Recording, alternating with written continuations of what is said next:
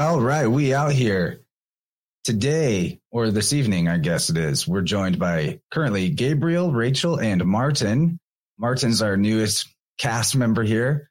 And uh, before I unmute, Martin, I'm hearing when I did unmute you, I was hearing the stream playing back through your microphone. So if you could mute the stream as it's going on YouTube or whatever it is, I'll unmute you and we can all go around and introduce ourselves. Evening, I guess it is. We're joined. I'm still hearing myself. Rachel and Martin. Yeah, I'll hold off on that. Just give me a thumbs up whenever you have figured out where the sound's coming from. And right, so this is Vibrant, as you know, but we're doing a special edition extended flow state, mostly because I wanted to just do an open show tonight. And then I thought, why not continue the party longer with the the weaving spiders flow state thing that we do after Vibrant. I've got art I want to work on. I like hearing reading, and um, a lot of my friends are with me already, and maybe some more will join us. I'm pretty excited. I've been keeping really busy on a uh, side project of doing the July's End Spirit World Book 3 for Dylan Sakoshia, the audiobook. And that project is 99% done, just a few last finishing touches which means I can like move like on with my life and start doing other stuff. I'm pretty stoked.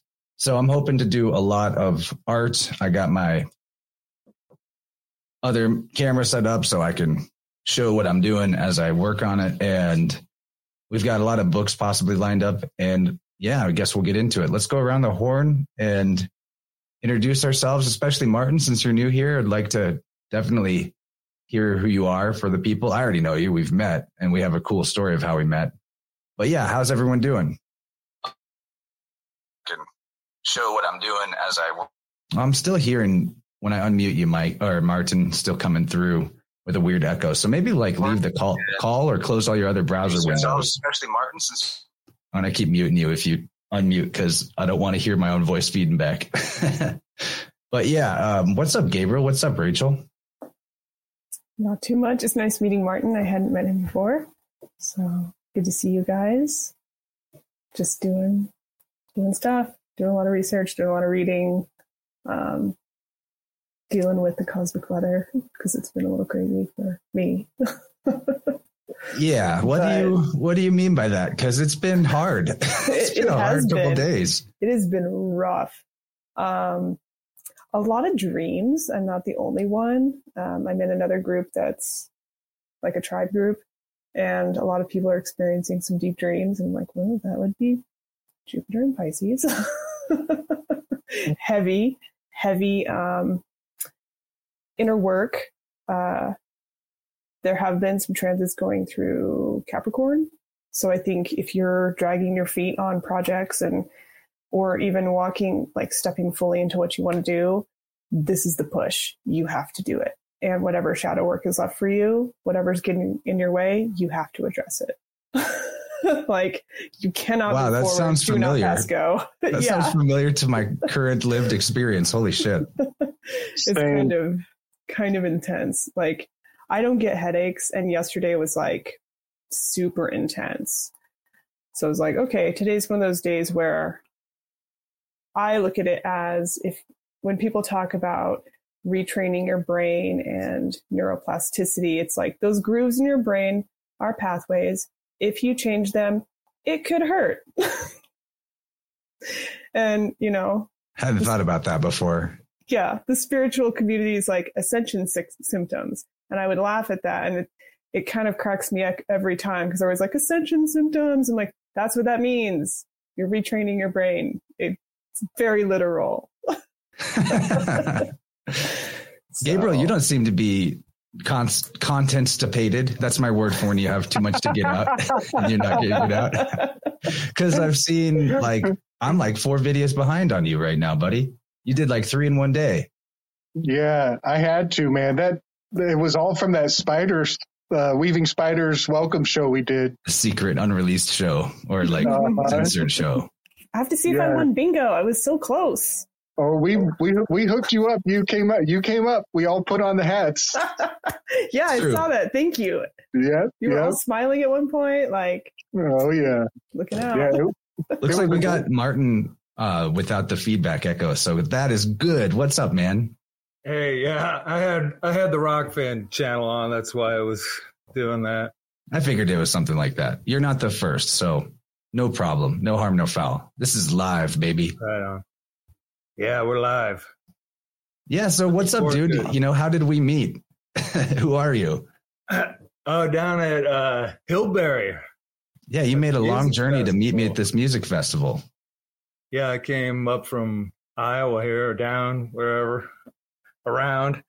Yeah, great, great time. It was it was funny. Yeah, I knew you were gonna be there. I mean, we we kind of had an idea. We both of us were gonna be there. This is a big festival, right? It's a lot of people there camping out and having a good time. Probably like 4,000 plus, maybe six. I don't know. Wow. Maybe I'm was overestimating. Yeah, but I was, oh, where's Chance? You know, looking all over him. And then I said, forget it. You know, I'm just going to quit looking. And as soon as I did that, there was Chance. That's how it goes. Turns out we camped like 80 meters from each other. yeah, yeah. It was awesome. We did that great read too. That was an awesome read. Yeah, I came up That- with like a new spread in that encounter of 10 cards in the Tetractys formation.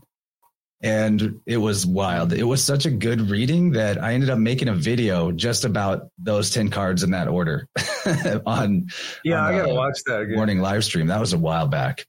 Yeah, the, I've been so content-stipated with that side project that I haven't even done the Oracle sessions in the mornings at the beginning of the week for the whole of January. I know, I know. It's hurting my metrics. We're still on the the the power of the small. Which card was that? The not Where the did we leave off? I don't even know. Yeah, I was going to start fresh. Just I'll, actually, the next one I do, which will probably be next Monday or something, I'm going to give a little tutorial on the coins side of the I Ching, how to cast it with that. Yeah, we we tossed the coins over at Hillberry. That was fun. It was a lot of fun. Yeah, man, that was really cool to meet you. You had a super sweet staff. I kind of wish I here. had the photo of us handy, That's but so I don't. Whoa. Yeah, this is a genuine artist right here. Like we need to hear more about Martin. He he's We he plays rug, he plays rugby at his age. yeah.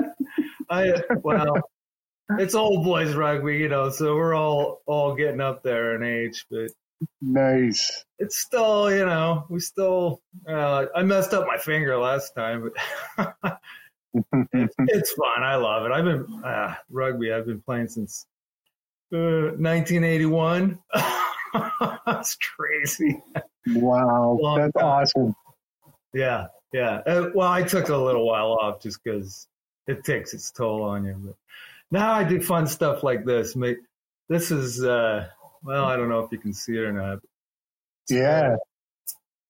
Oh, this is Brythonic here. That's my name, Martine. Yeah. I'm gonna give a spoiler here. That thing can hold tuning forks, multiple forks. They're on there.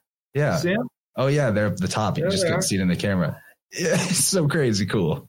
Dang, that's glorious. it's really cool. You got the runes on there, Rachel.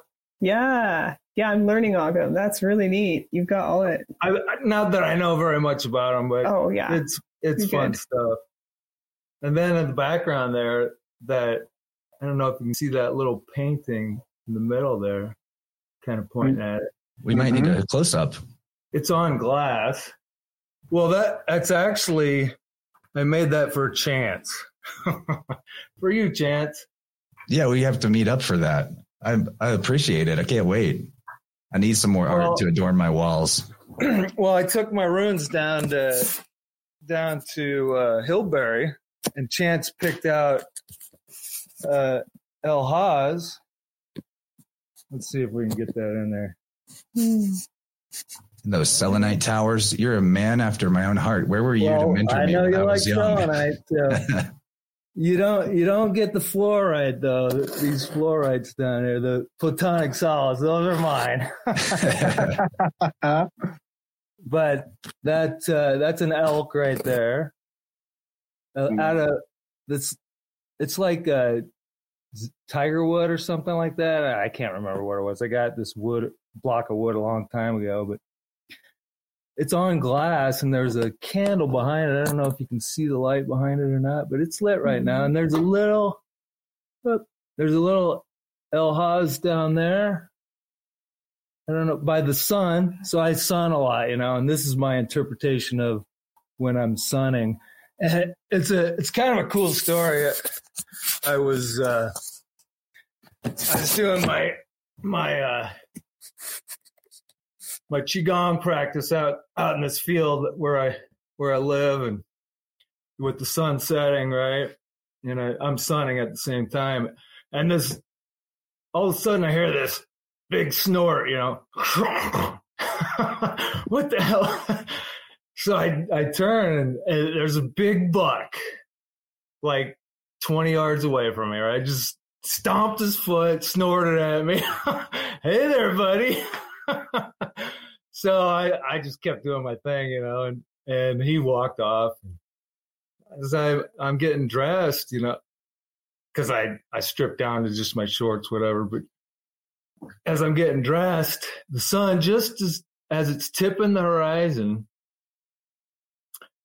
that that big buck runs straight across in front of that sun. So that's kind of a homage to that that buck. Nice. Man, that's so cool. The elk makes me think of elk representing stamina in the Native American medicine tradition because you obviously got some stamina. Yeah. Well, it's interesting because, uh, you know, you picked that out of the bag. I, I made those runes and you got Elhaz.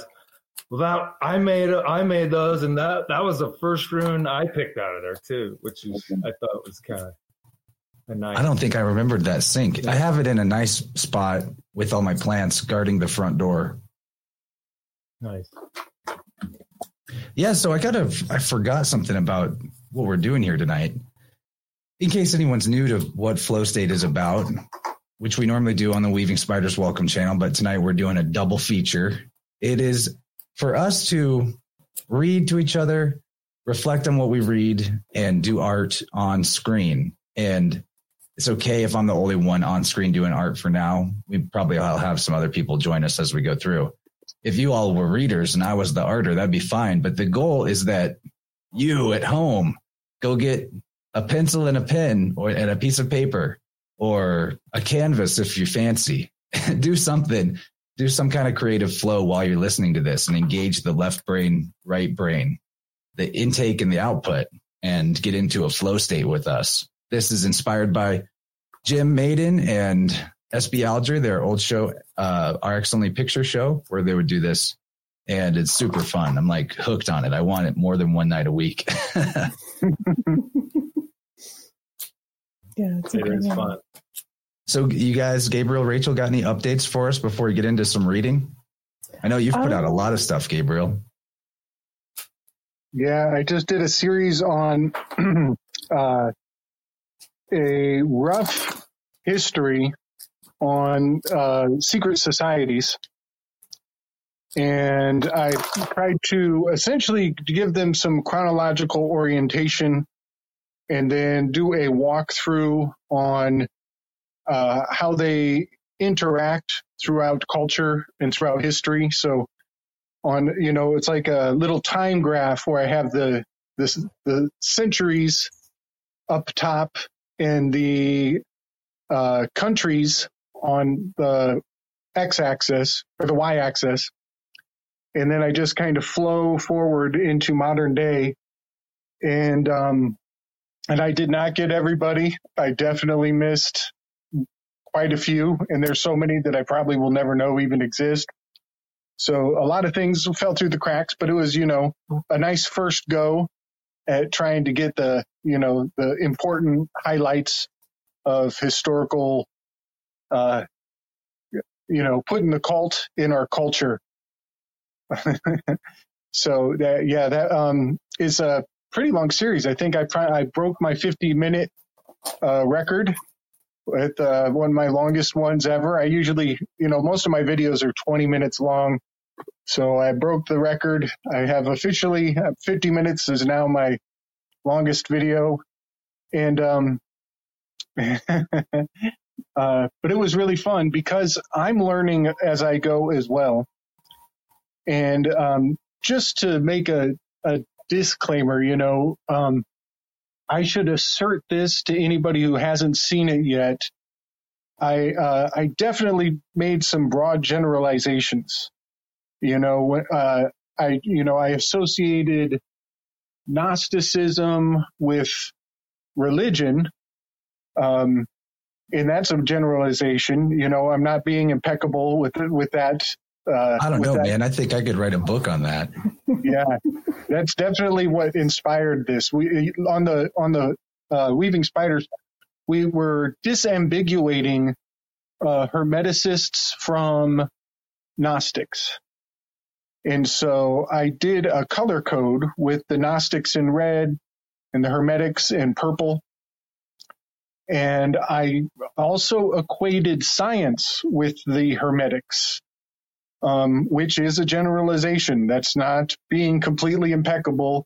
There are certain exceptions, you know. Um, so, oh, and also, um, I equated eugenics originally, early on, early in history, I equated the eugenics to the Gnostics, uh, which is again not perfectly impeccable, doesn't apply to every Gnostic group. Um, uh, but it is a component of of the Bible. So what I think about is one dividing line. I think of Gnostics as um, the people who got kicked out of the Bible with their books. You know, you can kind of think of them as like the extra biblical texts, the sects of extra biblical texts. Um, and the Hermeticists are a little harder to pinpoint, um, but they're definitely like the healers, you know, the alchemists, uh, people who are really into uh, chemistry and reading between the lines. You know, there is a lot of um, some people have written on the alchemy of the Bible and the fact that there is uh, uh, biblical hidden alchemical formulas. And, but you have to know the codex to extract that information. Um, so yeah, uh, that was kind of the, the ground that I was beginning on. And as history goes forward, you know, those groups, they kind of blend together. And, um, science and religion uh, kind of do some interesting things right around that industrial revolution and the civil war and then with the world wars. And so those lines like my color code indicates that no longer is there this division and we move into new colors as those agendas amalgamate over time. So yeah it was fun. I learned a lot and uh, i'll probably have to go back and make some addendums and you know specify, be more impeccable with my words. So yeah, I hope people check me out.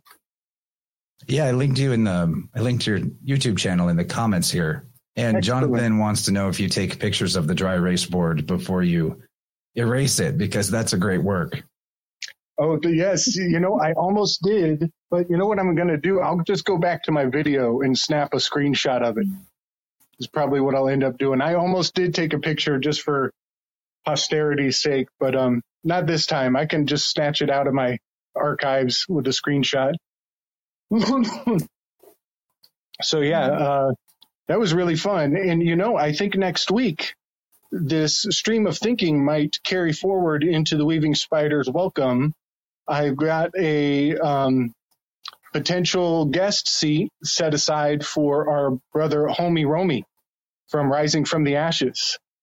Uh, so everybody look forward to that. He's uh, he's been looking into Gnosticism lately, and so we'll probably reapproach the subject this coming Saturday.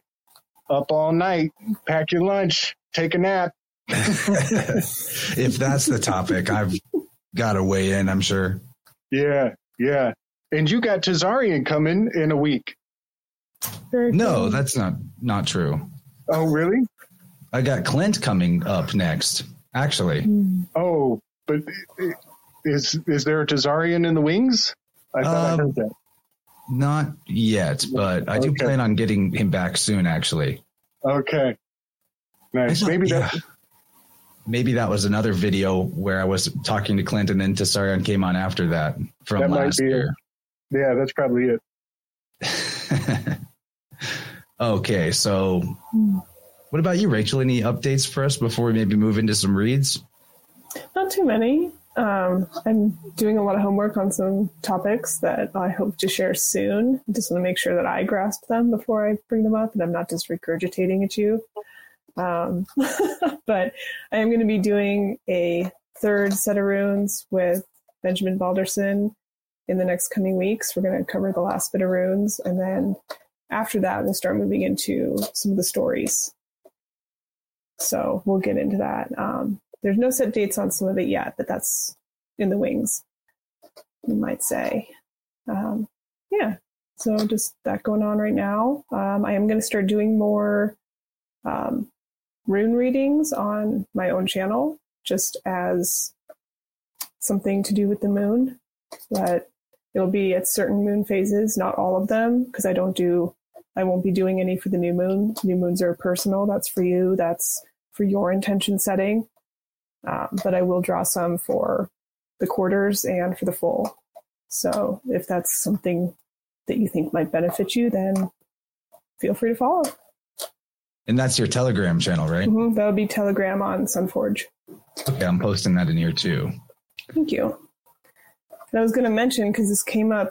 Um, I don't know why I was looking this up. Just one of those things that pops back, those little things from the past to revisit. Um, there was this author that I liked a few years ago before I moved to Tucson. And I had a bunch of his books and I really should have kept them, but I was going through some crazy stuff. And his name is John Crowder. And he's very controversial in Christian circles, but he touches on a lot of Gnostic ideas.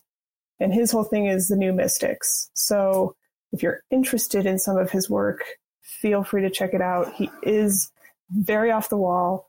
Um, but he does touch on some really interesting things. And he intrigued me as far as getting interested in the feminine side of God, which I was looking for and needing at that time, you know, because most of the time it's just like, yeah, you get some characters in the Bible and that's your representation of female, you know? so it was important for me to go through that. And for whatever reason, you know, I think, um, oh, I had a coworker who gave me his book, The Ecstasy of Loving God. And it was it just kind of like snowballed from there. And that was a really good one. And it was so much about presence. It was a time in my life learning about presence. So i would say if you're getting into gnosticism definitely look into it just to have a modern view of how some of those things are coming out. Um, because i think it's interesting that it even touched christian circles to begin with you know, it's less about theology and more about relationship and spirit. So for that aspect, it might be interesting. Um, you know, just to look forward and current because the history is good and fun, but it's nice to see how things manifest too. I like that. I look at the, I'm currently looking at the Demiurge character as the sun. Mhm, And I saw that. They're all the son, and the son is the mother, father, and the son in one. The Trinity, Trimurti, and it is expressed in all the cultures. My, I think, intention going forward is to see what I can do to demystify this occult stuff and take people out of the realm of needing literal supernaturalism and connect it all back to Sky Clock and show the mm-hmm. archons as the stations of the sun as it builds the year but you know that's a bigger conversation. I need to get my need to get my knowledge organized on that. But i think it's useful to take to to take away the whole like mysticism aspect. I really like how wilhelm reich in his book ether god and devil talks about the mechanistic and the mystic as mm-hmm. being two sides of imbalanced thinking so the mechanistic believes that they can reduce everything down to particles and functions and and solve every part. And the mystic believes in things that are not in any way mechanistic or observable. And both basically try to dogmatize the world with their side. When, you know, you can't really break things down to the ultimate constituent parts. You keep taking reality to pieces and eventually you find out you're you know you're looking for the canvas underneath the paint and there's no canvas. So either in the mystic side they can't there's no like objective truth to that either. So both sides are like imbalanced versions of thinking from imbalanced people imbalanced energy. And the truth is always like more in the middle there that you, you can't solve it from just one or the other I'm so opposite in my goals, Chance, because I love the mystic side of it, and to me, it's it is that mechanical side that allows for more of that.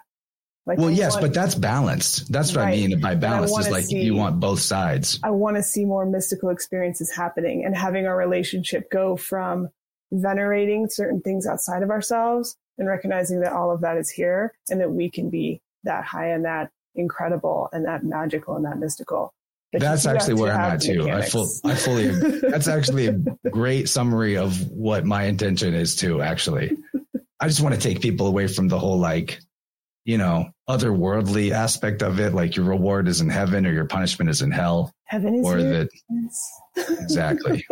I do think. I do think that there are multiple layers of it. So when people talk about an actual heaven, like totally plausible. There are higher realms, absolutely but that doesn't mean that this is not heaven. That doesn't mean that it's not here. That's just silly. yeah. You know, I, I love this term that Ras Ben uses. Ras Ben, he says, uh, he was talking, I think, to Michael Wan, and he was basically saying, I'm glad you made me think of that. But the way he said it was, I love that you put that in my heavens. Mm. And that is such a righteous way to talk. I am totally that. gonna I'm trying gonna work that into my vernacular. That is just beautiful. I might have to like write that down as a quote. That's really good. I love it. Ras Ben has some good isms. Yep. I always learn when I listen to that guy. So, uh, who wants to read first? We're pretty deep in. We better get into some works. All right, we got was Rachel up. Was there something you guys wanted to read in particular? Did you want to start with this? Or... I think dealer's choice is good, but I'm pretty interested in the mythology on the what is it you had on the gene keys. Oh, you had gene keys, and you have German new medicine, and you have I have the Havamal and Havamal. the Book of Five Rings. I'm I'm inclined to the Havamal. I know we got all night though. Me too. I'm kind we of. We got a, a long night. okay. I'm we'll voting Havamal. German New Medicine. Okay, we can do we can do both because the nice. Havamal's short. We can do. We'll just bibliomancy it and see what happens. Sounds good. All right. Pick a number between 90 and 93.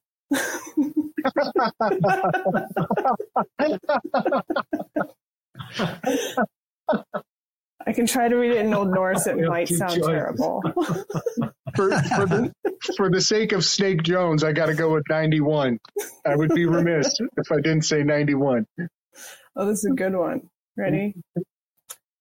I'll speak plainly now, since I know both men and women. Men lie to women. We speak most eloquently when we tell the biggest lies, and seduce even wise women with lies. so, for the sake of context, I'm going to read 90.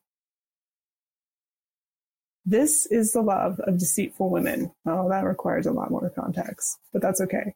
It's like driving an unshod horse, a playful, young, poorly tamed foal across slippery ice, or like sailing a ship in a wild wind, or limping after a reindeer after the mountains thaw. So deceit in the Havamal has to do with ice. And there's a whole list in here of things you can't trust. And that trust comes, I think at one point he calls women a wheel, which is apparently what my grandpa used to say to my grandma. he would call her a wheel. Um, in that it's unpredictable. If you're on ice, you don't know if you're going to fall. You don't know if you're going to be still. So when it talks about the love of a deceitful woman, being like an unshod horse, you're not on firm ground. It's going to be shaky. You, you just don't know. She might not even know what she's doing because she's the chaotic factor. It's dating chaos, which if you don't really know, then you don't know the truth all the time, right? How do you communicate if you don't always know? You're going to perceive things as lies. There's this woman, um, what is her name? Anna. I'll find the link and I'll post it in Interverse because I had a friend on mine's posting her stuff and she talks about lies. It's really funny that this came up. Um, lies are a way to describe what Christianity calls calling things that are not as though they were. It is the act of magic. So a man who lies is a man who speaks about things that are not as though they are in an effort to create them. Because when you think about it, you say, oh, the sun, it's green today. You've decided the sun is green today. It is. It is as you say. Now, you could look at it and say, the sun is clearly not green. And you would think, you would think, I'm being lied to. But he said it's green, so it is green today. so it's an interesting way to look at it. But yeah. So that's that's some fun things about the Havamal. a man should speak eloquently and offer gifts to a woman whose love he wants. Praise the body of a beautiful woman. It's the enamored man who will win her. No man should mock another for falling in love. A woman's beauty often strikes harder on a wise man than a fool. And it kind of goes on. oh man, this is some good stuff. Right? Oh. I guess I'm, maybe that means I'm wise. I'm good. There you I'm, go. I'm good to know that. I'll be easier on myself. no man should mock another for falling in love. Love is strong enough to make a fool out of a man who was once wise. Only you know what dwells in your heart. When you are alone, but nothing is worse for a wise person than to have nothing to love. And then Odin goes into some tale about wooing a woman that he shouldn't have wooed. I'm so annoyed I missed the beginning of this. Shit. Oh, you missed a lot. The words of Odin. Yeah, but you popped in right in for the reading, so that's good. Yeah. What's up, Kaylee? Kaylee in the house. Hey, I might be muted for a while. Um, uh, there's a toddler being put to bed, so I'm just gonna I'm gonna be on mute for a bit. So yeah. cool. You gonna be? Are you gonna art with me? Hell yeah, buddy! I just grabbed my canvas. Yes. Oh, it's already evolved so, so much. amazing. Oh, there we go. Which way is the camera? Shit. Okay. Yeah. nice. Yeah. So I'm just getting set up. So yeah. Okay. Yeah. What's up, Martin? Hi, Kaylee. Good to see you. Good to be seen. What day is it today? Happy Wednesday. Happy Wednesday. Oh, yeah. Dudes. Yeah, we had some uh, chat before you came on at the beginning about the difficult space weather. I'm boy oh boy. I'm loving I'm loving Mars and Capricorn though. I'm getting so much shit done and organized. Seriously. Like seriously. It's noticeable. oh, I'm having conflict in that zone. I believe it. um, Kaylee and I were ranting before this about astrology. A lot of bones to pick about that, but that's for another day. so It's just so swampy. It's so hard to know like what what is real and true and then like what works and then what doesn't work and then like you get lost in the weeds sometimes especially when it comes to like asteroids and shit like that but I know it just gets to be so much. Yeah. Like- and like I want to try everything but like you can't learn anything deeply if you stay on the surface level of like Mhm. all of the different flavors, but I want to try all of the flavors. So it's like, Which gotta pick like one or two. into? Yeah, yeah. And then you can like come across different opinions and stuff that make you question everything. That's not fun. but at the same time it is. So it's like yeah, like I'm gonna have to reread that six times. And then question everything and then go back to the beginning and then rinse and repeat. So anyway, I'm gonna get my paints now. yes.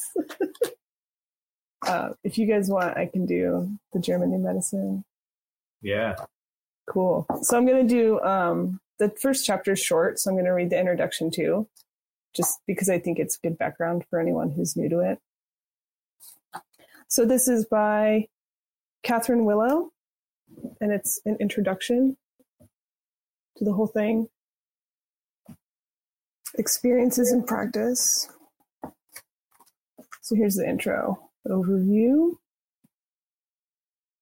Thank you for taking t- time to investigate German New Medicine, GNM, a set of proposed discoveries about disease and healing. I hope they will benefit you and your family. Furthermore, my hope is that influential readers will be inspired to initiate and support the research necessary to begin integrating GNM into our medical system. I am convinced that these discoveries are important contributions to medicine and can change how we understand and treat disease. GNM may be a pivotal insight which leads us to success with cancer, heart disease, diabetes, mental illness, and many other conditions.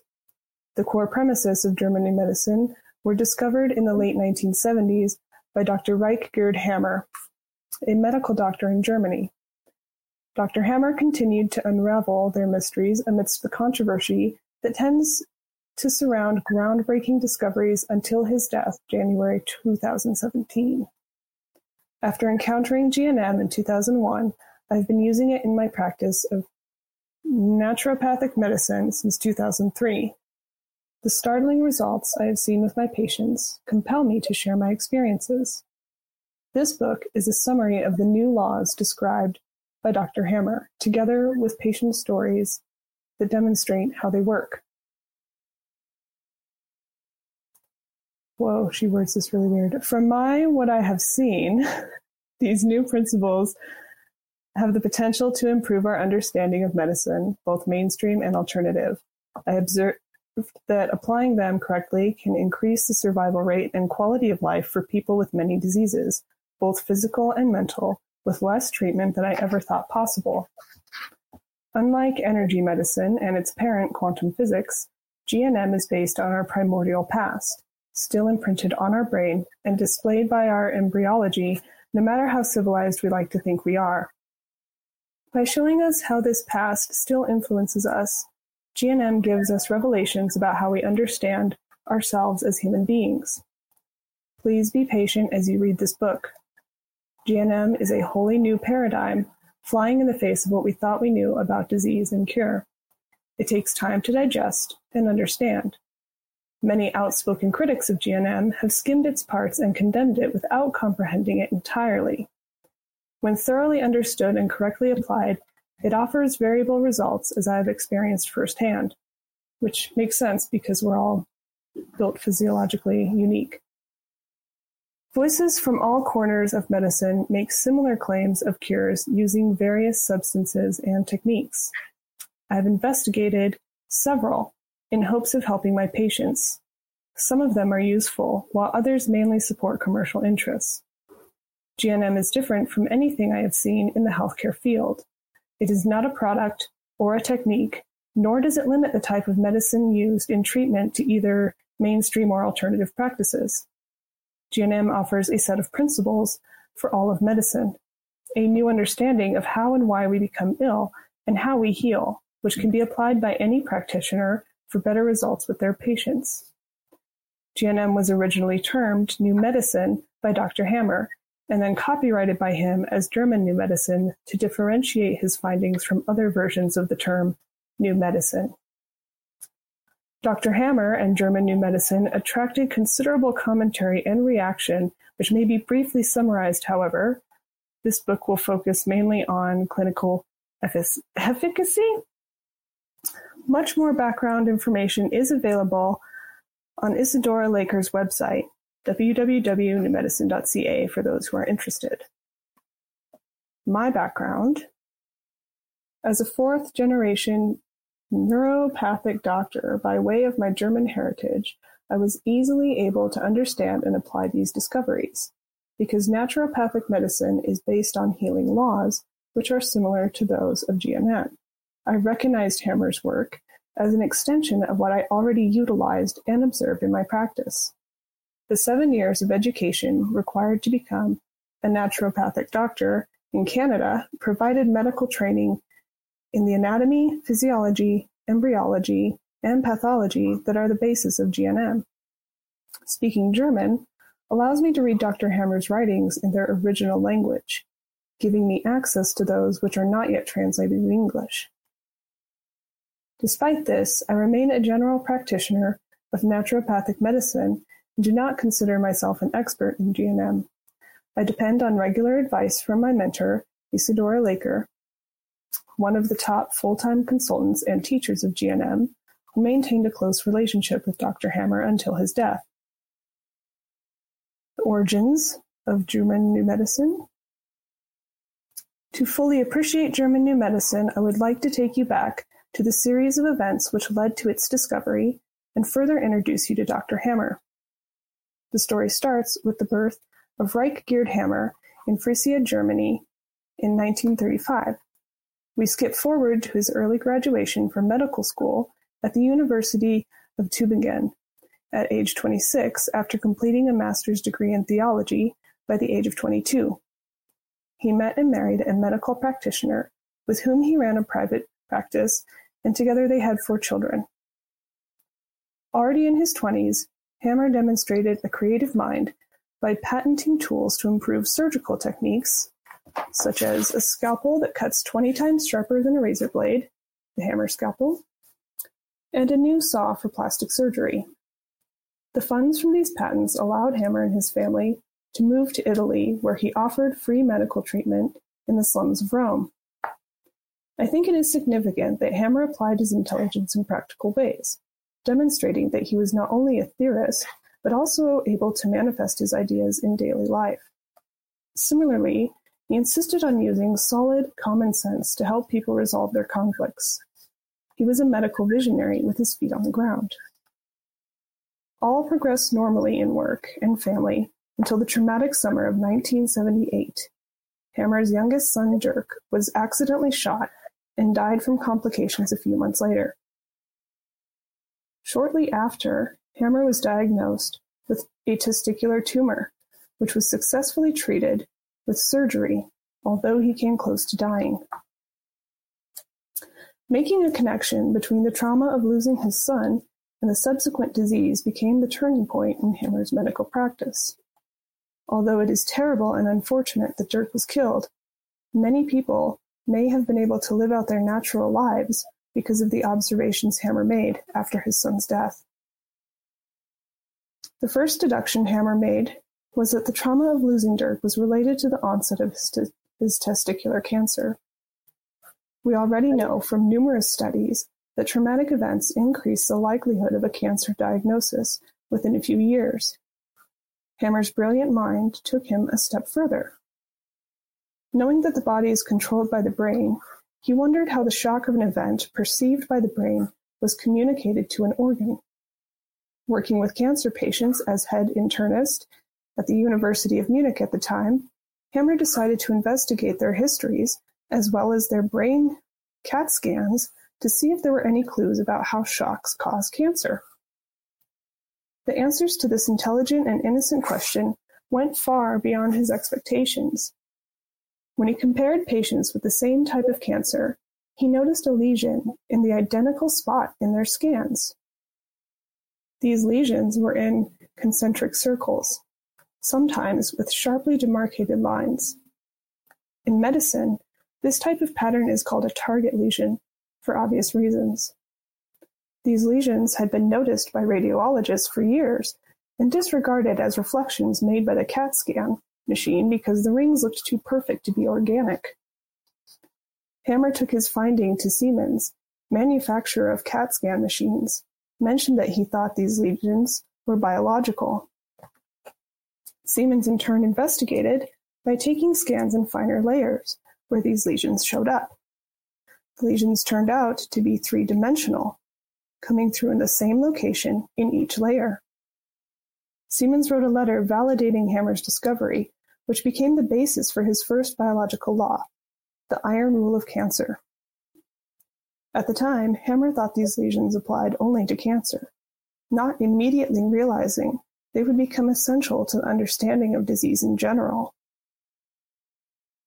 Following this confirmation, Hamer's relentless searching mind unrolled layer after layer of patterns of disease and healing based on his meticulous study of patients. His astute, open-minded observation enabled him to define five new biological laws and hundreds of medical insights, laying out a novel way of understanding disease and how we become well. He compiled these interrelated laws under the name New Medicine and presented them to the University of Tübingen I hope I'm reading that right, for verification in 1981. The following premises, which will be examined more closely later, constitute the basis of Hamer's work. One, diseases begin with a biological shock, which creates a specific lesion in the brain and an accompanying response in the body in a primal attempt to assist the individual with the shock. Two, all diseases have two phases, if there is a resolution to the shock, the active phase and the healing phase. Healing phases have been misdiagnosed as separate diseases, including inflammations and many cancers, and run their course when properly assisted. 3. The type of shock and the subsequent location of the brain lesion determine the cell activity of the related organ or tissue, whether it grows or ulcerates. Four, organisms such as yeast, mycobacterial, bacteria, bacteria and possibly viruses are involved in the healing process. Five, diseases are significant biological programs of nature, comprehensible in the context of our evolution. Much to Hamer's surprise and dismay, not only did the university refuse to examine his thesis, they refused to renew his contract at the clinic unless he signed a statement that denied his findings. In a German recording of these proceedings, a medical doctor remarked, I know Hamer's material is correct, but we can't let it in as it will destroy medicine as we know it. Here we encounter a wall of politics and resistance, the same type of resistance to many of our brilliant minds in the past. Galileo, Semmelweis, Newton, and Einstein. It is part of human nature to resist change and attempt to preserve the status quo. In this case, it is understandable when one considers that German New Medicine challenges basic premise of both mainstream and alternative practitioners. To be fair, most physicians rally against Hamer not from political reasons, but out of dedication to their patients with fears that his system would be a threat. They truly believe that patients will not recover or even die if not following their standard of medical treatments. I think this is the case of needing to look deeper. GNM is not a quick fix for whatever ails us, with several exceptions, nor is it a quick study.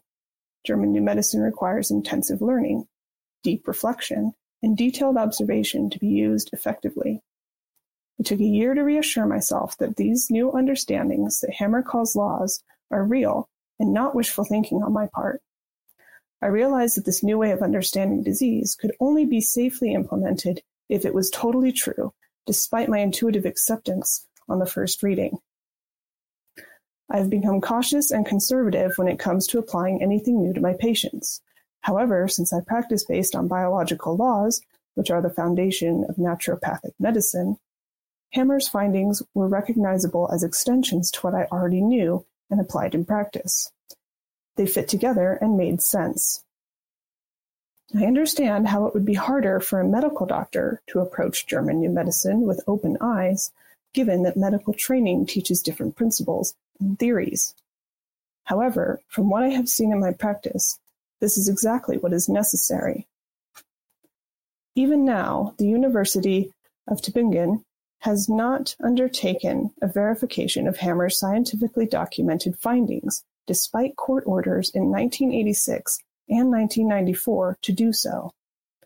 Parallel to this resistance, several groups of physicians, including a group at the University of Trnava in Slovakia, have undertaken their own studies which confirmed Hamer's assertions. The results have resulted in urgent pleas for more investigation to integrate the German New Medicine into medical education and practice so that it can benefit patients as soon as possible. Hamer himself has been said to have gathered tens of thousands of cases which demonstrate the workings of his discoveries. In scientific, medical, religious, and political history, there are numerous examples of persecution of people who challenge existing reality. Incarceration, pressure to recant, removal from their professional and even or from their profession, and even death formally or informally. In the case of Hamer, he was arrested and imprisoned twice, once in Germany in 1997 for providing free medical advice to three people after his license was taken away, and then again in France for practicing medical medicine differently from how it's taught in the fall of 2004. For me, this arrest was especially disappointing since it occurred just before booking a plane ticket to Spain to study with him firsthand. While in jail for the second time, Hamer continued to work and write and was nominated for the Nobel Prize for Medicine.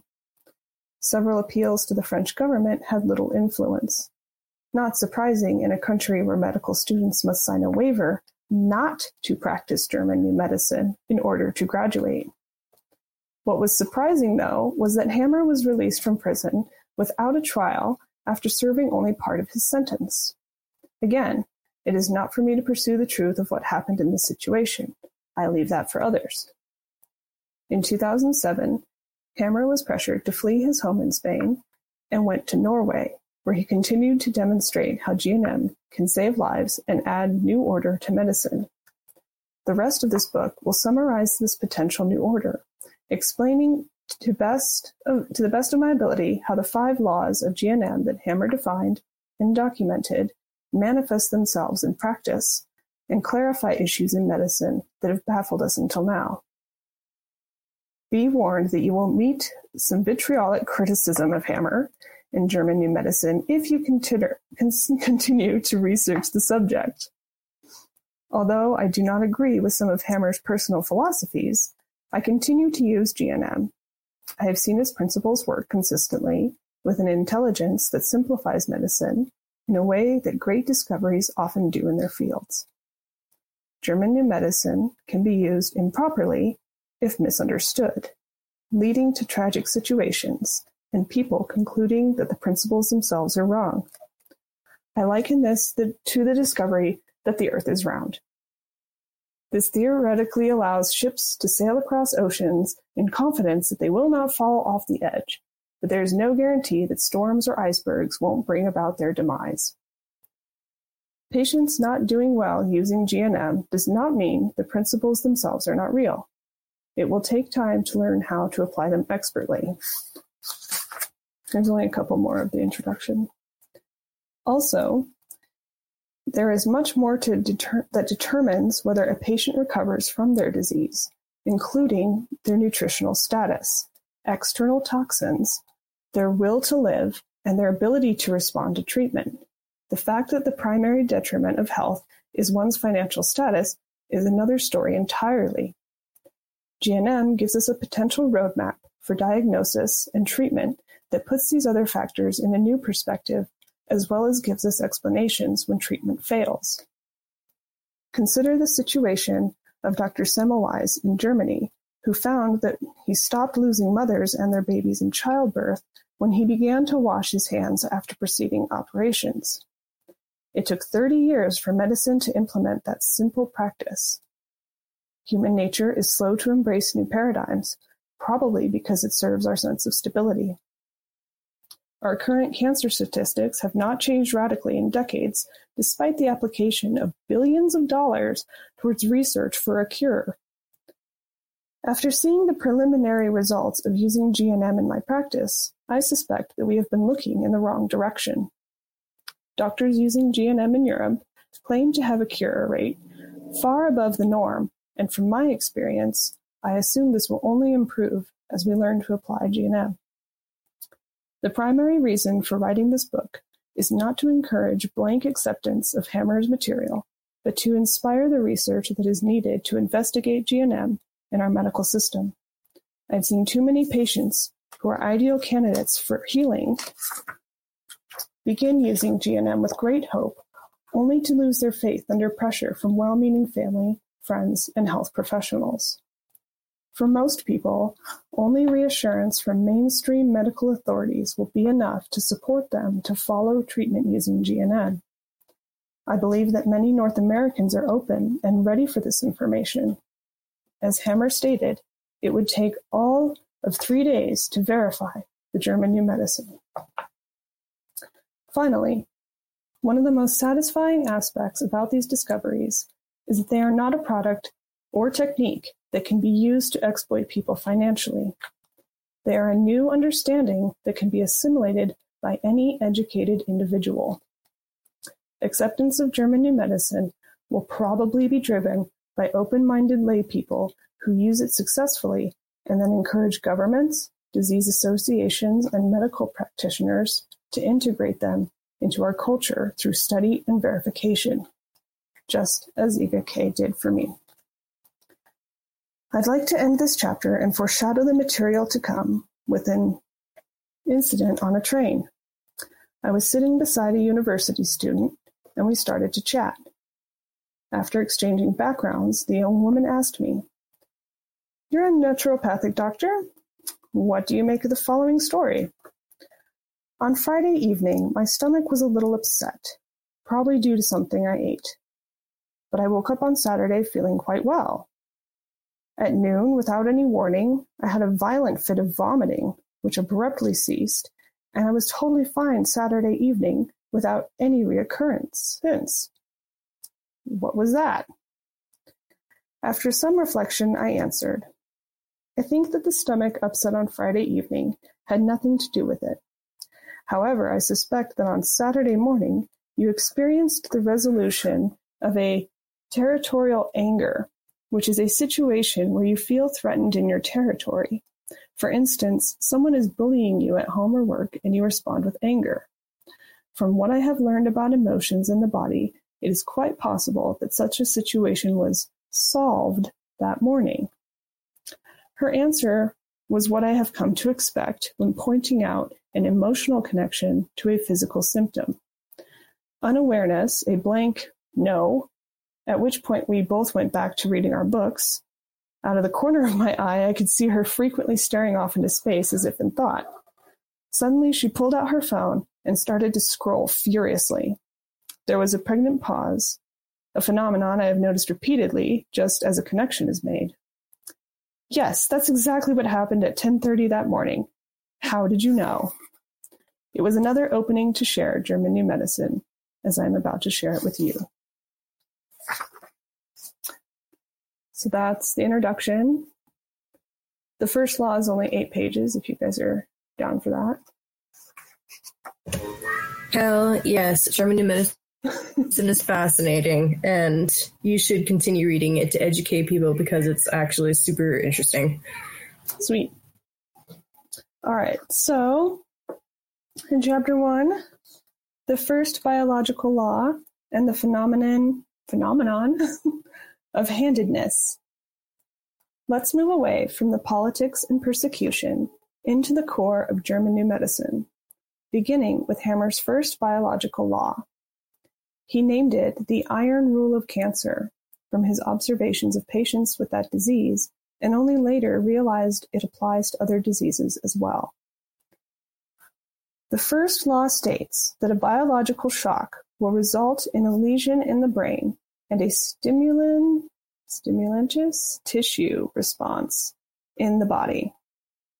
We already know about the body-mind connection, excuse me, which well documented and accepted, which is well documented and accepted by modern science. Hamer's first law proves this connection even further by showing how circular patterns in the brain can be seen on brain CAT scans after a traumatic event. These patterns or lesions can last for decades if the shock has not been treated, healed, or resolved, although they do tend to fade in time.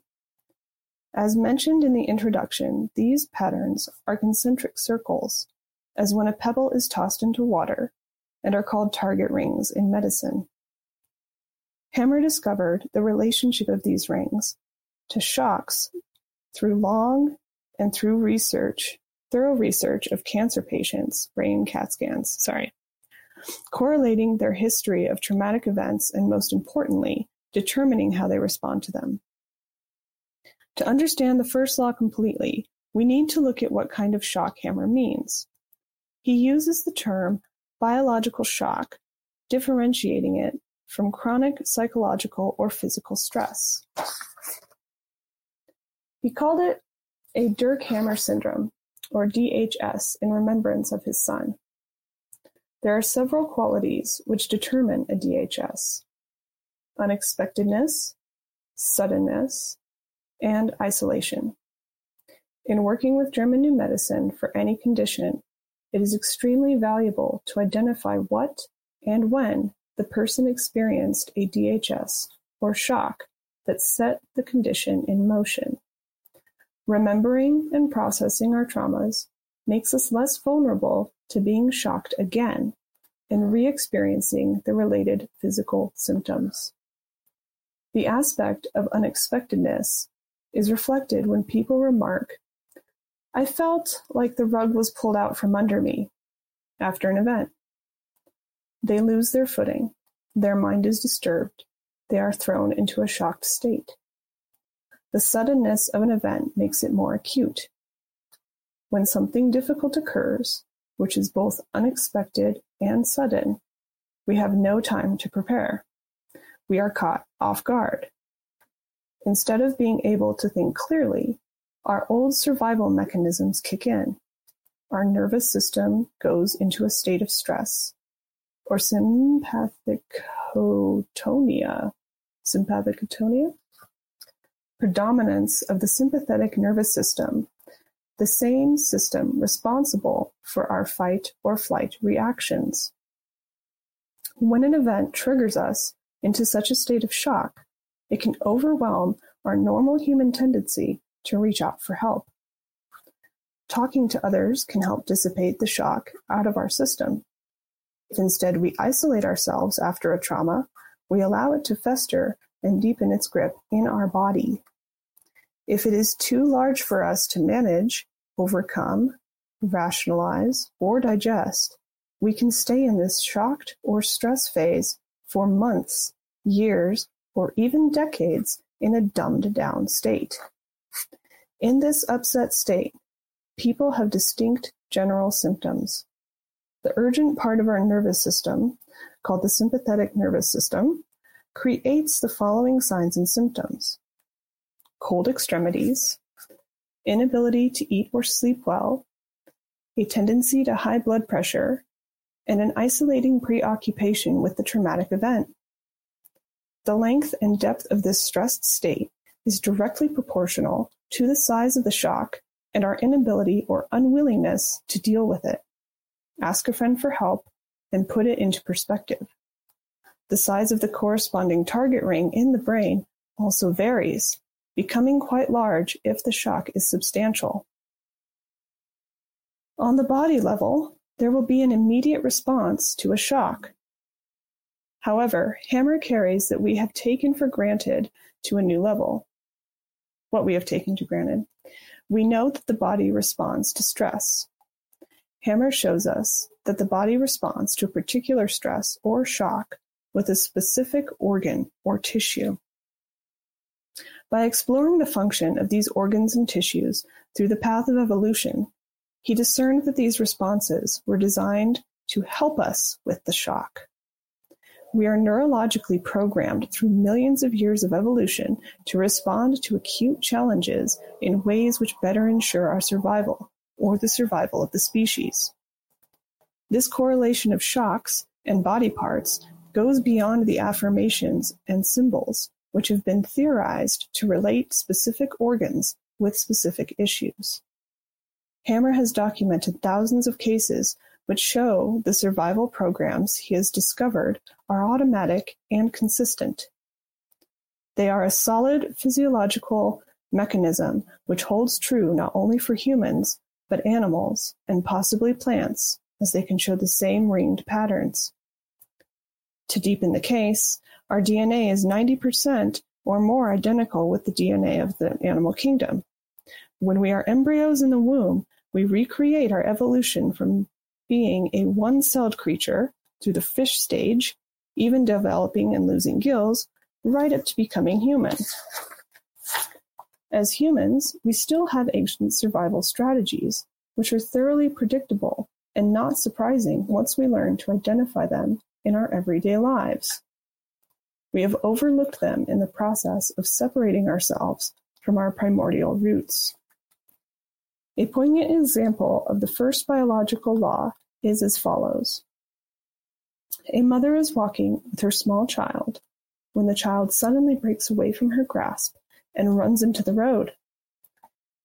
In the mother's worst nightmare come true, a car hits her child, who is knocked unconscious.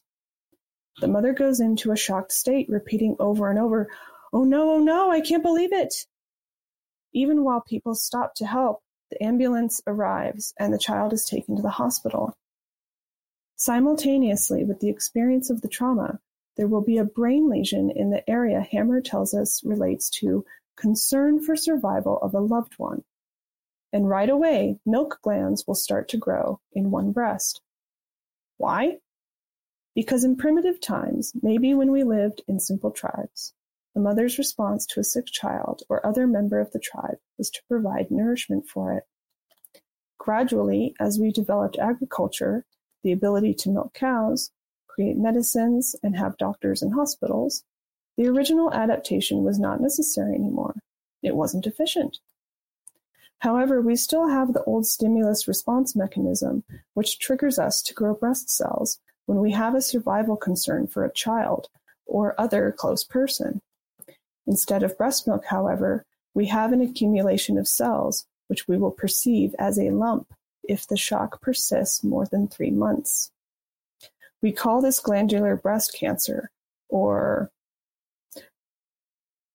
oh man, adenocarcinoma. this old and outdated program is like the flight or fight response. As most of us know, the fight or flight response is a primitive program which helped us deal with life threatening situations in which we were forced to run, hide, or fight for our lives or the lives of our families and tribes.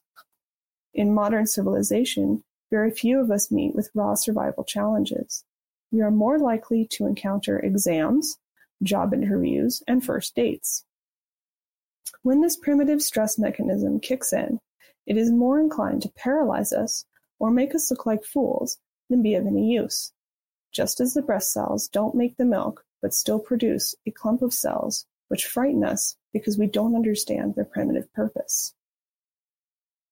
It is interesting to me that Hamer has discovered this law just as there is a growing urgency to move into a new paradigm for the survival of the species, out of our violent competitive mode into peaceful collaboration.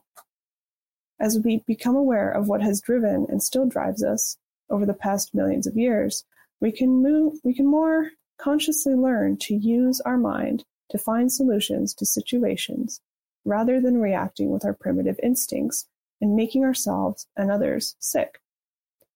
With this knowledge, we can better understand and learn how to make peace with our animalistic parts so they lose their irrational hold of, over us. To reiterate, a target-shaped brain lesion results when there is a significant biological survival shock or one that is interpreted as threatening to our survival. These lesions were dubbed Hammerchen-Herd, Hamer's lesions, or HHS. In Germany, by Hamer's advisories to mock him. What is occurring is ulceration or cell loss. The tissue where this happens is the connective tissue in the brain called glia, G-L-I-A. It packs and protects the nerves in the brain, which are called neurons. As mentioned, the size of the lesion relates to the size of the shock for the person.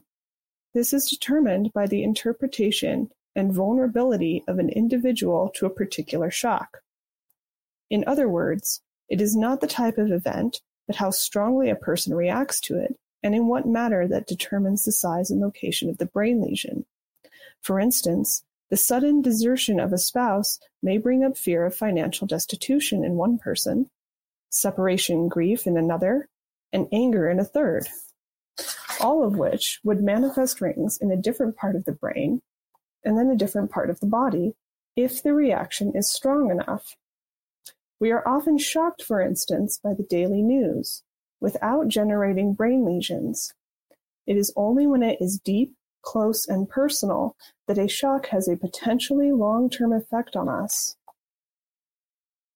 Predisposition to be shocked by an event is an interesting topic because we know that one type of shock will not make everyone react with a disease, or as Hamer calls them, a special biological program, SBP, intended to rescue us. This is because of four major factors and numerous subtle ones.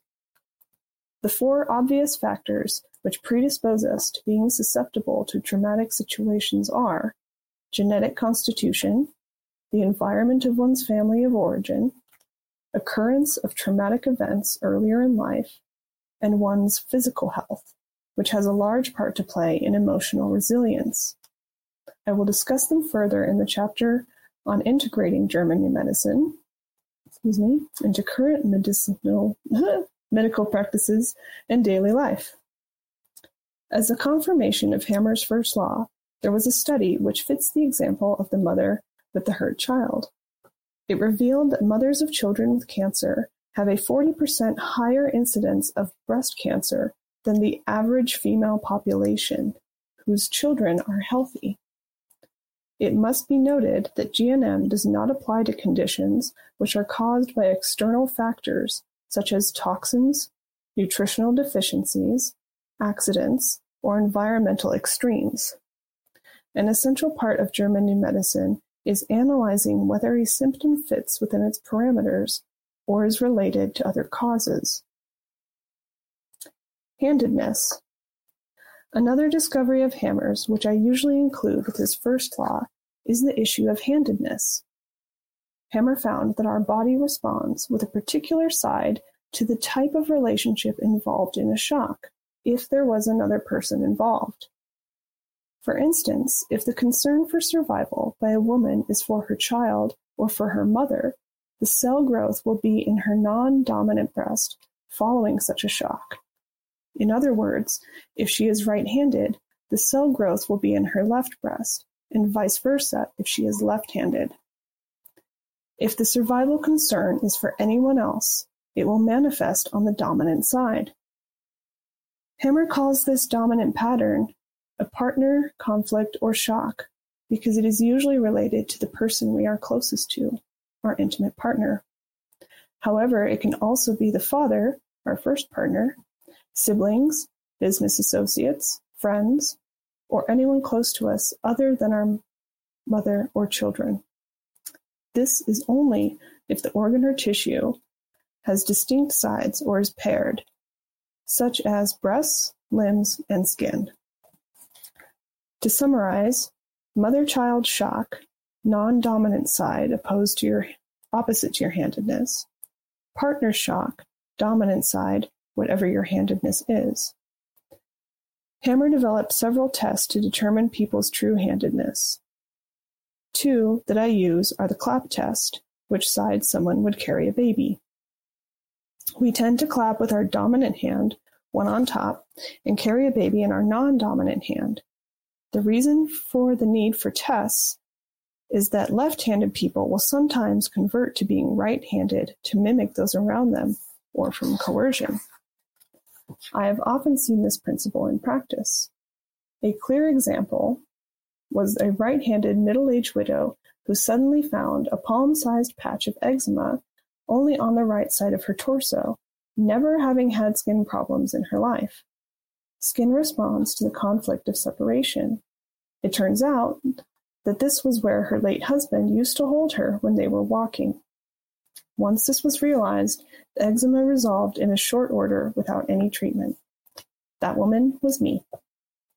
How to deal fully with conditions in practice will be discussed farther on, as we need to understand the other laws in order to use GNM effectively. However, one can immediately see that even the first law, Hamer has given us profound insight about the nature of disease and a cure. And that's why I like Gene Keys.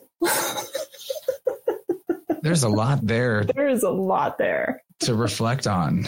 Yeah. I'll go first. Also, welcome Girth Brooks. Hey, hi Girth Brooks. nice.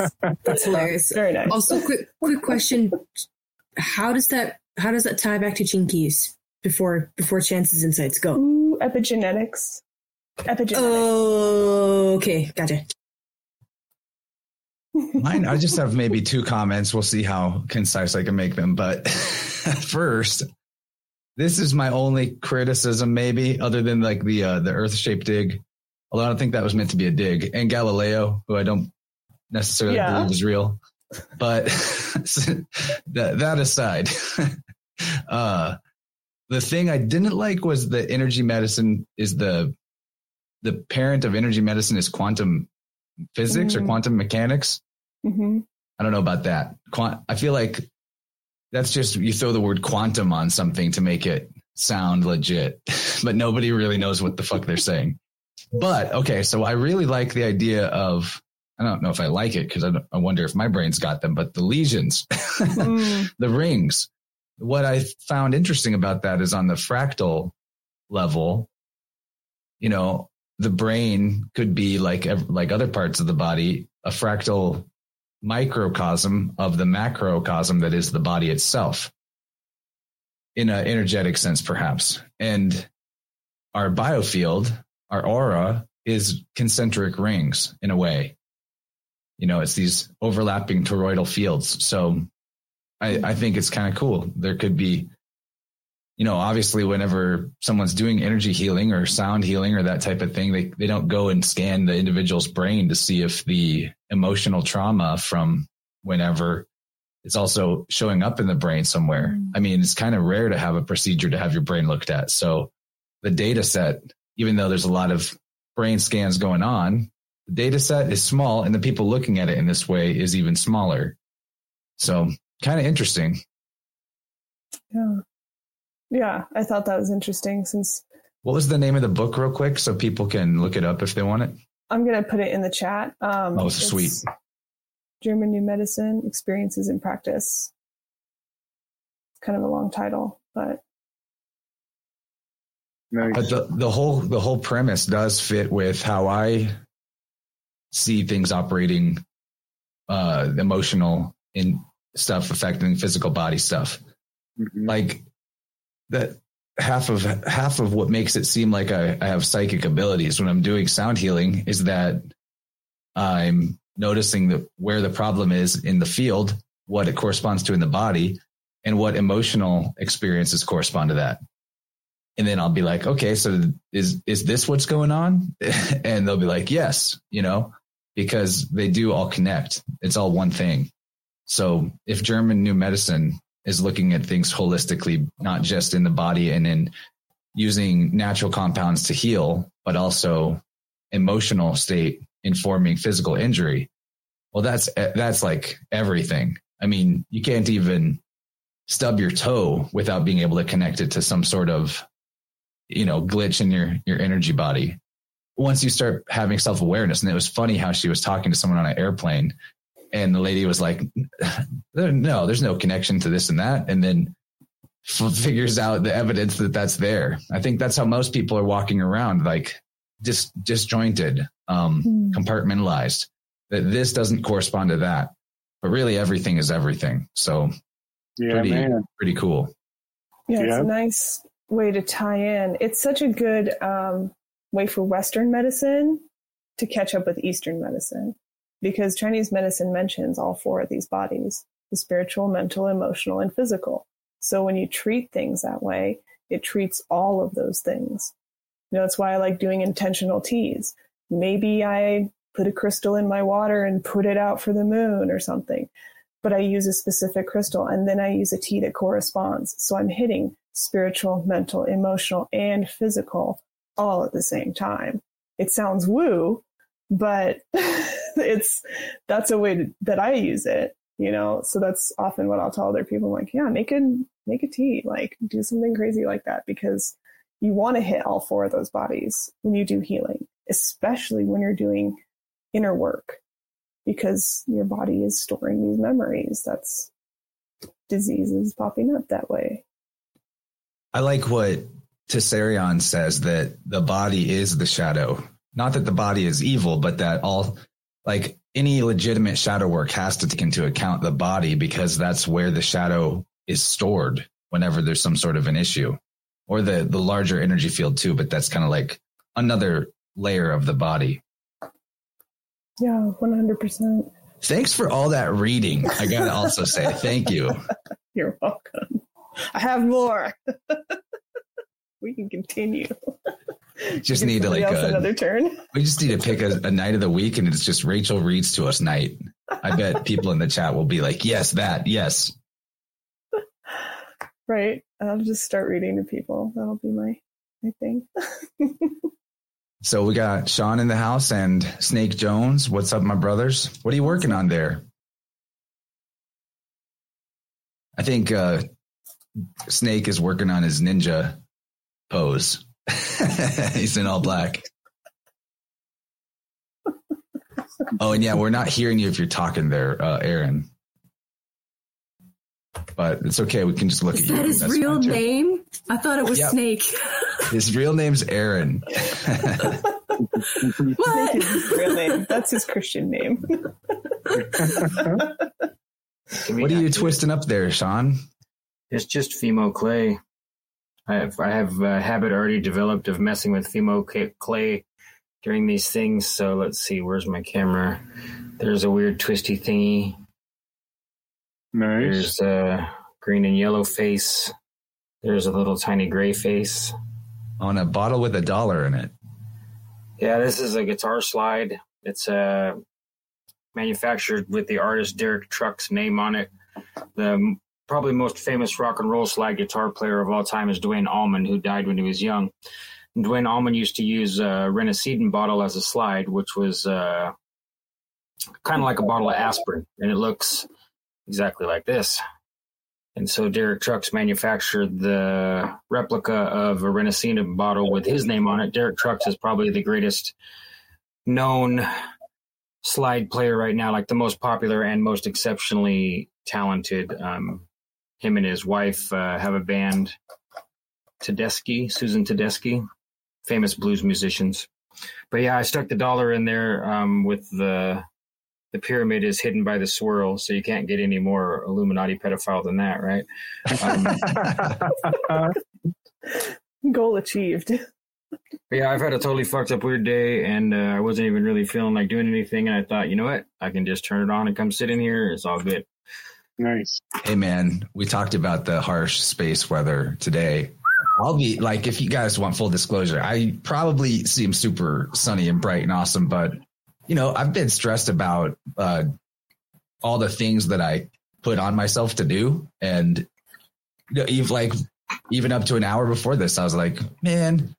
Do I even want to? I could just call it off, but this is Right. now that I'm here. This is like, of course, this is what I want to do. Hanging out with my best buds. No, we appreciate it. We appreciate you guys. I mean, we all have that feeling. All of us that are. I'm a hella ADD, so like I say yes to everything. I've been practicing for years saying yes less, but I still. I, I, I guess I need to say no to myself more. There's a there's a 2.0 skill. You know, it's easy to say no to people that want you to help like move their house or watch their dog or give you money or give them money or something. You know, but but can you say no to yourself when you have a brand new idea for something and say, no, you can't do that? You're already doing other things. Like I haven't mastered that by any means yet. And uh, I think my older, my elder dog, I took all three of my dogs to to a new, nice kind of halfway between homeopathic and normal vet, and she was really cool and awesome. So that was a good experience. And um, I thought it was going to be too much of a challenge to take all three at once, but they encouraged me that it would work out, and it did. And then, of course, today, the day after the vet, my eldest senior dog, who's a 16 year old pug, who's, you know, it's the reason we got a puppy is because he's kind of in his twilight and he's not losing his mind or anything, but uh, he's getting a little bit, um, you know, getting a little bit of the uncertainness, getting a little bit blind. And today he had something like a mild stroke or a seizure, like his one leg was sticking way out and he was looking up in the air like he could see something that wasn't there. And so I just kind of hugged him to me and let my, and uh, of course, this happens right at like 10 minutes before my wife's about to arrive to a pretty serious doctor's appointment. Mm. And so it's just like, like, what the hell, man? But he seems okay. You know, I just kind of laid with him and rested with him. Uh, he kind of snapped out of it. And so I killed the lights and laid on the bed with him and played my little racing video games with all the pugs piled around me, and seems okay, but it's just fucking scary, man. Well, we love you and the pugs, man. Sending all the love and good intentions for their divine and perfect health, and yours, and your wife. Yeah, thank you. Yeah, yeah, we need it over here. Well, I mean, in the you know the big that Rachel's reading was making me think like how fucking annoying and stressed out have I been for how long about these contractors and their bullshit like my wife has pretty much put a boundary between me and them and told them, look, like you guys don't even come around or talk to Sean anymore because I'm ready yeah. to. I'm ready to kill them. I mean, they just don't understand the danger that they're in. Like they're so disrespectful and stupid, but it's like in like a thoughtless, like they're just oblivious. They're just stupid robots. They've been so disrespectful for so many months that there's really no redeeming it in my eyes. And then they give uh give us a bill because we're finally close to the end of the job, and it's just like, oh my gosh, like I haven't even looked at the itemized list because I know I'm just gonna like open it as a reply or whatever, open it in such a way that I can type in all caps and red and respond to each item and you know. Well, I know that when stressed it's hard to want to do the practices that help us, but because I like I'm definitely in that boat. If I'm stressed, I'll like skip meditation and prayers and stuff like that, burning sage you know the the, the good rituals. And mm-hmm. it's funny because like staying in flow you really got to keep whatever it is that helps you flow going. But then once you're there and you feel good it's an easy temptation to like let something slide and let more slide. And then you know you're on then you're back on this sine wave roller coaster. So yeah, anyway my time. point I've been doing that with diet. I've, I've today's the first day i've done a, a, single day juice fast and it feels really good but like i've been you know eating a lot of bread.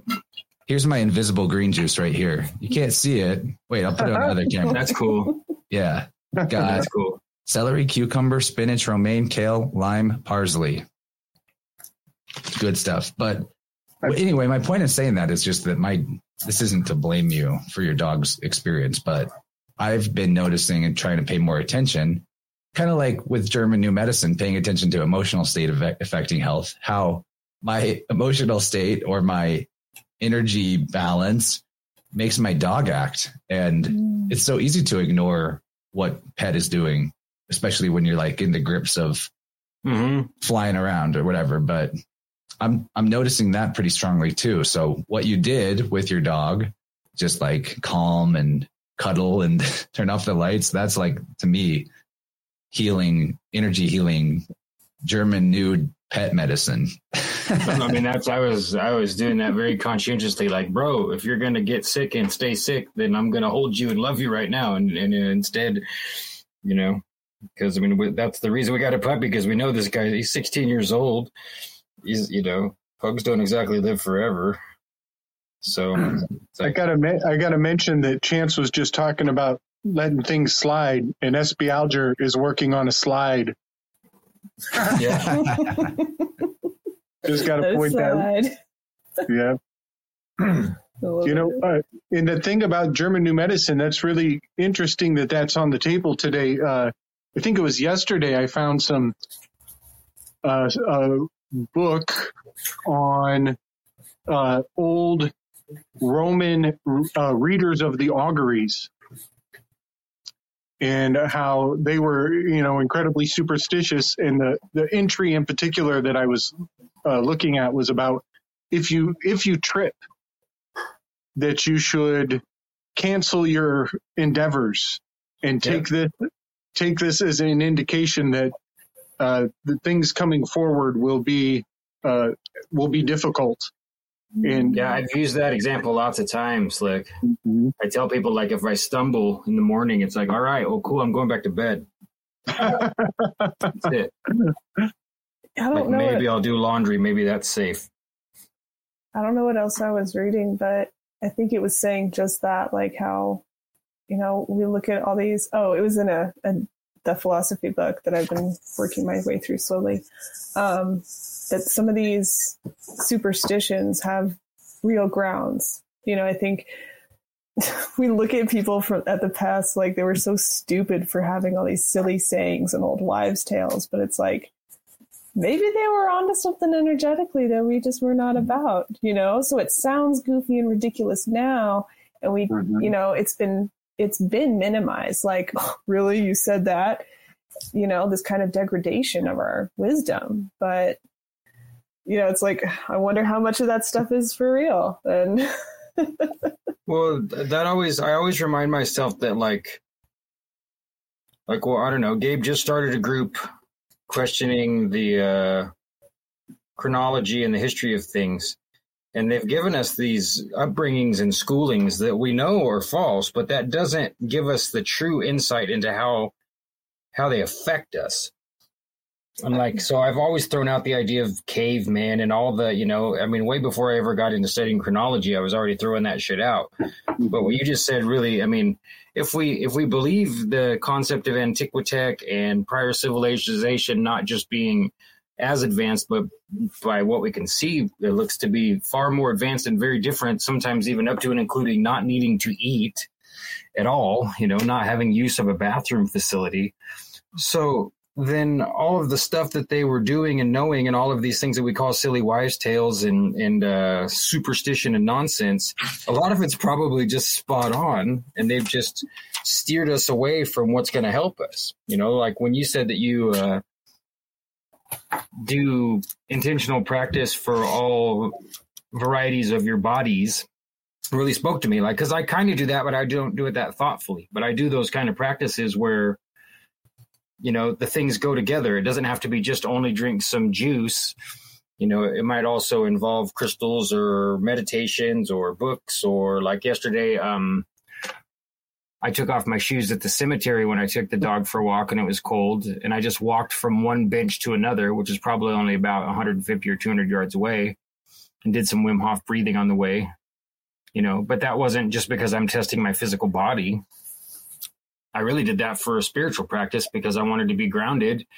And I know my shit ain't right. I just don't feel right for days and weeks on end. I'm just on this kind of half ass roller coaster and I'm used to it because I've lived through a lot of traumatic bullshit. So that's another fear of mine is to like fall into a static pattern of like, okay, well, I'm just accepting that shit's not going to be 100% okay and call that all good. But I'm not. I'm not going to do that. but You know continue to progress. I was thinking the other day um, about this whole concept of our advanced civilizations. Maybe they're not advanced. Maybe we're using the wrong term. Maybe they're Yeah. just in tune with Just the subtle energies Yeah. because this is a world of feeling. It's a world of feeling. We feel in our body, we feel in our spirit, we feel in our soul. But why are we? Why are we? We, we immediately remove ourselves from our ancestors when we call them advanced. No, I agree. I agree, bro, because Yeah. they've they've that's back to my, my original point is that they've sold us a bill of goods. So that and, and we've used it we've been put in it for 12 years or more you know and and uh, other external influences other than just school. And the one of the main things we've been sold is the lie of progress. Huh. like we're getting somewhere right? We started as caveman and we're going to become spacemen. And it's a complete lie. It's bullshit. It's just bullshit. It's not Yeah. true I have we're just men in the in the earth realm men Yeah. and, men and women in the earth realm you know there's no progress everything's the same as it ever was welcome alienmarcus.com. Same as it ever was. Same as it ever was. This is not my way. I've been thinking I- though I- lately about the advanced talking to this. ancestors. Mhm. About advanced ancestors, what if we had a different world that allowed for that? Like Yeah. I've been really playing with the idea of the growing earth and the earth having a central channel or a spine, a column, a world tree, Mount Mount Olympus, whatever. And Moo. we had this whole conversation, I think it was on the last flow state about a hydrogenated, electrified environment closer to the center of energy in the realm where things could grow larger. Maybe eating wasn't necessary. Maybe there's just more bioavailable energy everywhere. And then maybe like, maybe we could cut ourselves some slack for being where we're at right now because it's literally where we're at in the world that makes things in the balance that they're in. And it's a learning experience we signed up for in some way, or it's part of our growth. Yeah, that's like the most important part is that whole idea of, you know, I chose to be here. That's like the most empowering thing you could really come to realize. You know, that's a big deal.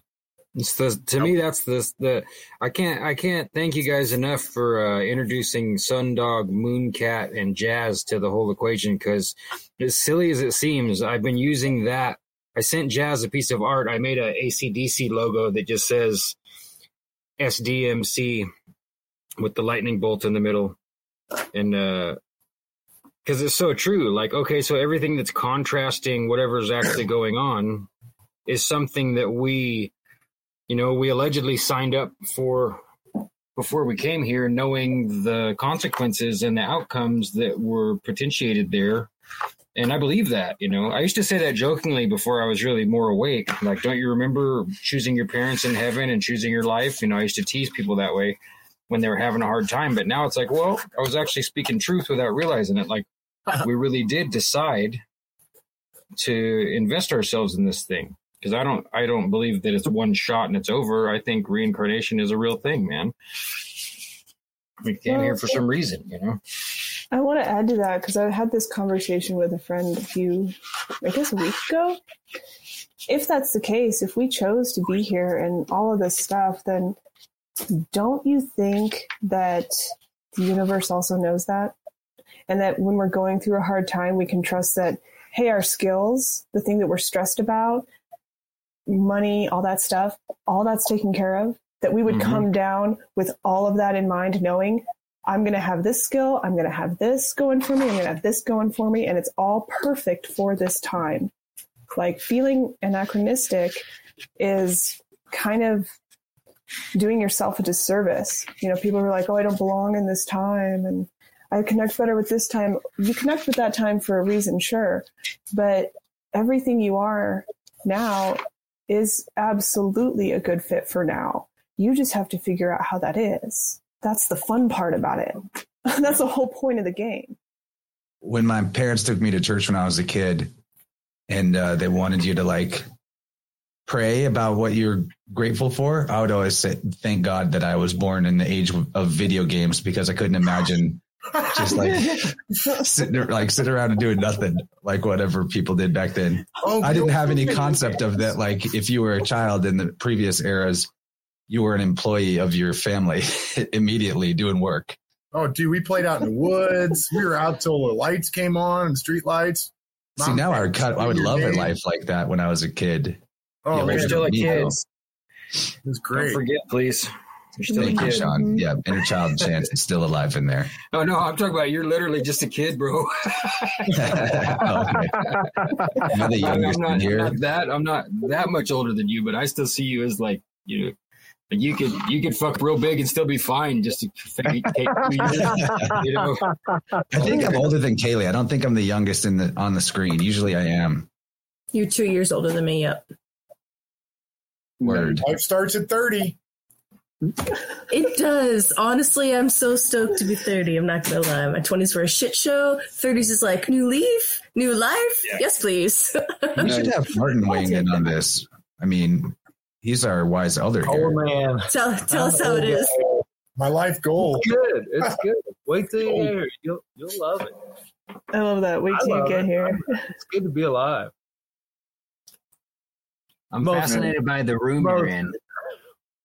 Oh yeah, you missed the tour earlier, Sean. He Yeah, I has wanna know what the you're working coolest on. shit.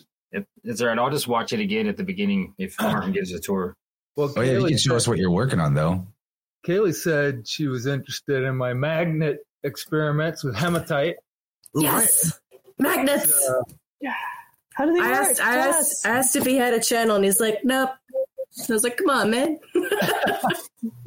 I just wanna see some sweet experiments. I am a luddite. so let's see if I can get it on here. How do I get his screen? There we go. So got these hematite ovals. You see those? Mhm. Yeah. and I've I've just started doing this basically just because I don't know why. I'm just having fun, I guess. Mm-hmm. But I'm yeah, I'm going counterclockwise with one, clock clockwise with the other, and then I'll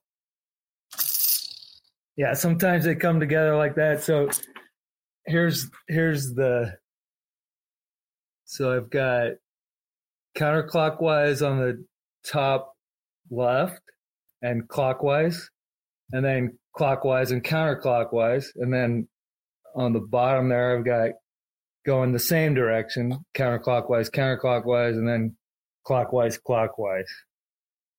So it's just a fun experiment. I don't know. I'm having a good time. That's cool.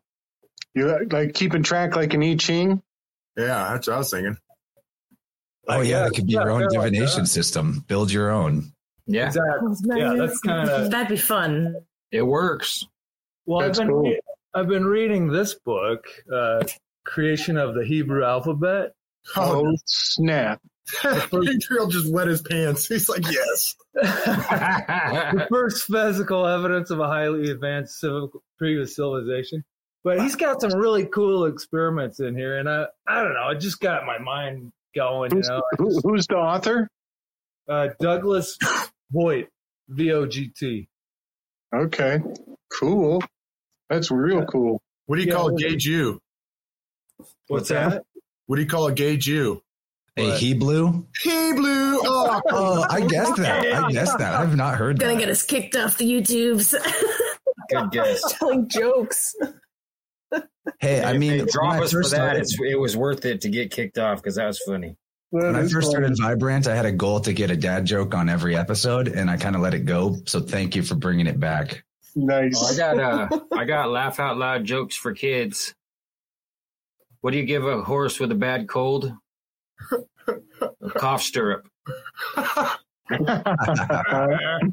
taffy jokes. Who, who falls asleep at a bullfight? A bulldozer.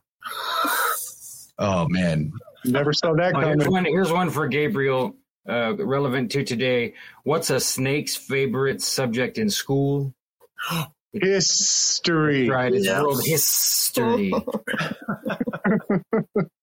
I got one. I got one. Yeah, Why go do- ahead.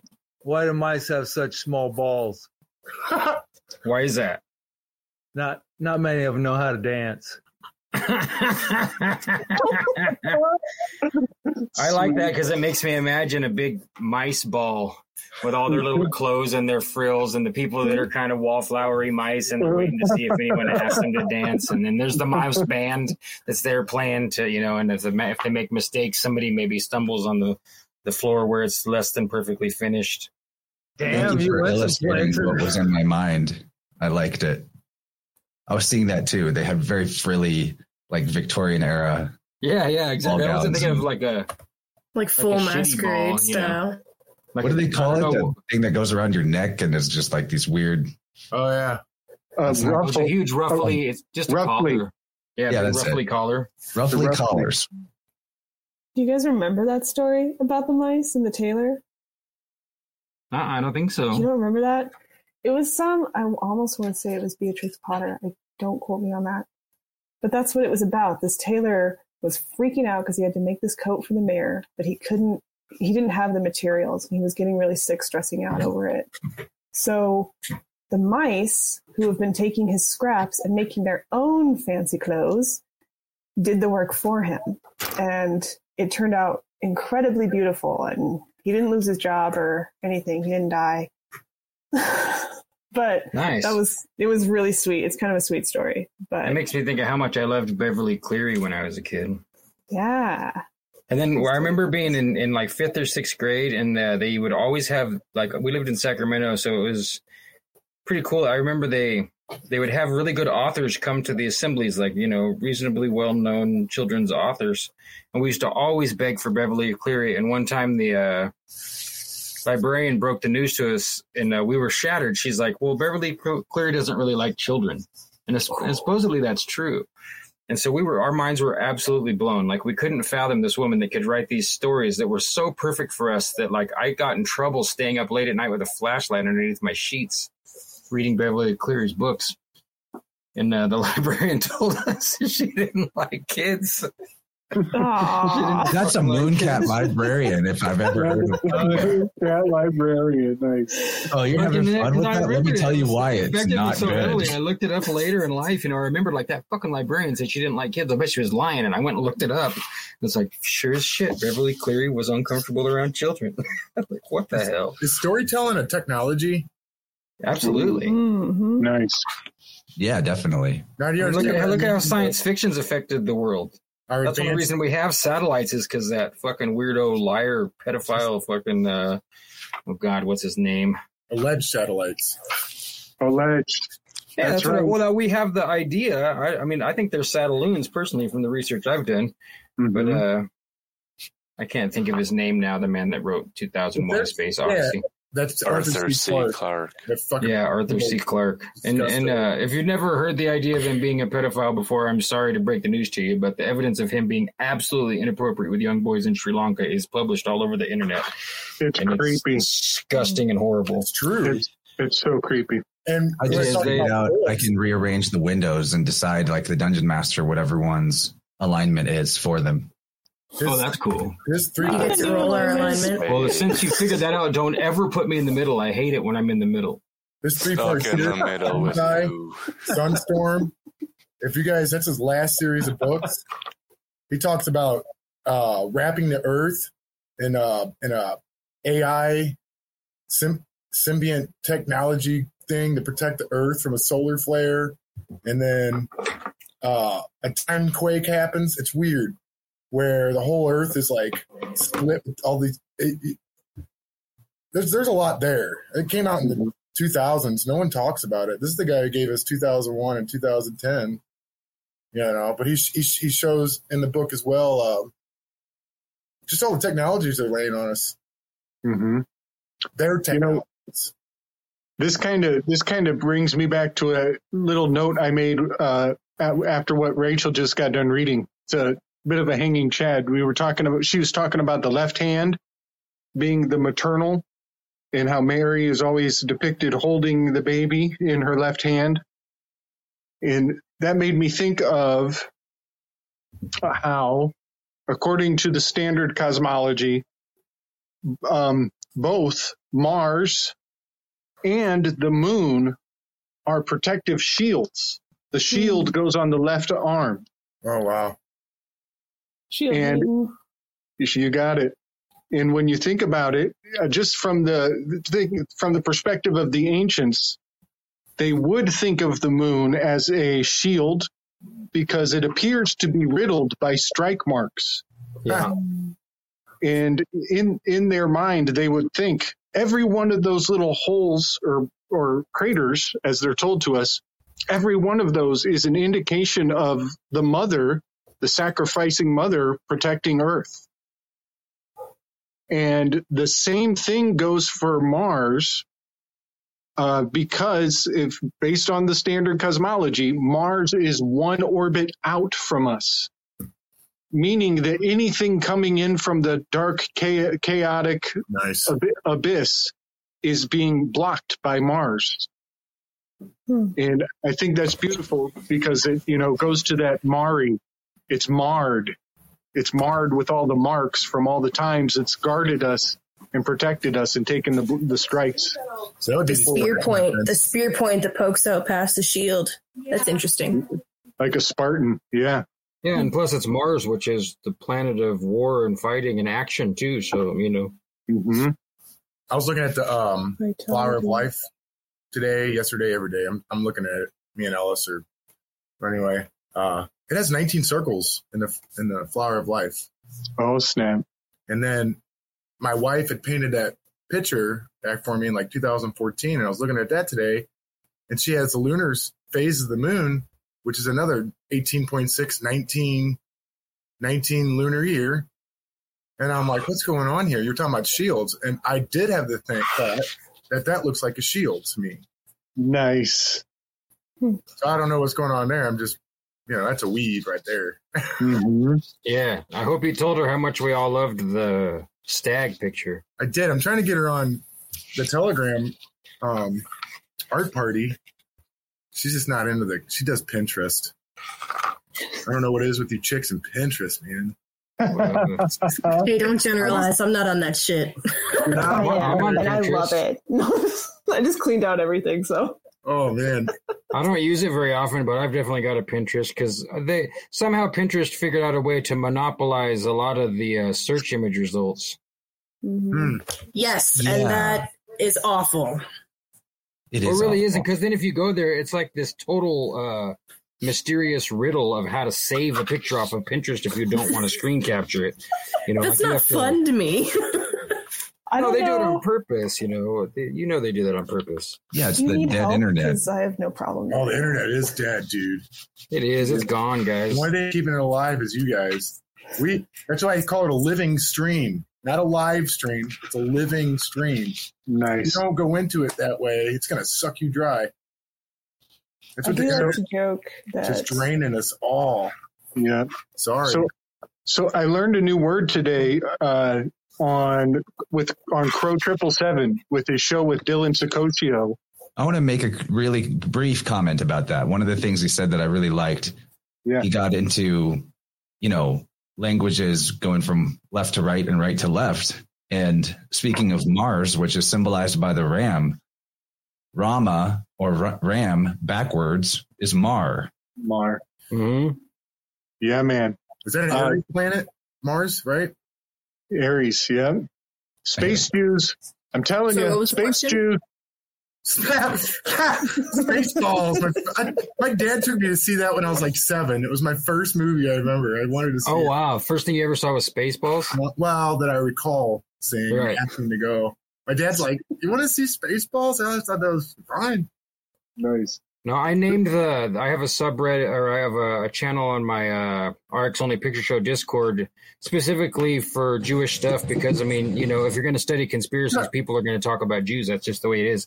And so I named it Druidia, and that, Yeah. that, nice. that kind of tamped it down. You know, I, I love I love Mel Brooks. Mel Brooks is one of my favorites. His son, Nice. a trip, Max. Nice freaking hat, Jim. Mm-hmm.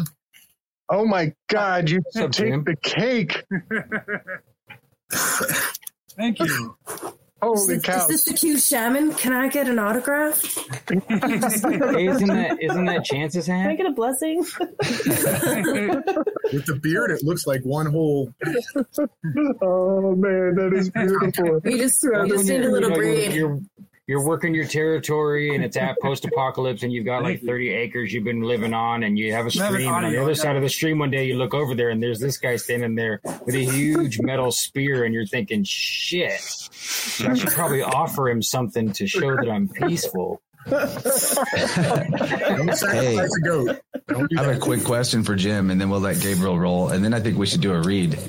Do you want to just keep the keep the party going here instead of moving over to the Weaving Spiders channel? Make your life easier. Yes. I'm having trouble hearing you. I've got audio problems. I need to reboot. I think. I'll be right Okay. Well, I'm going to take that as a yes. Yes. I, the the yes is probably Nice. Keep the living stream living.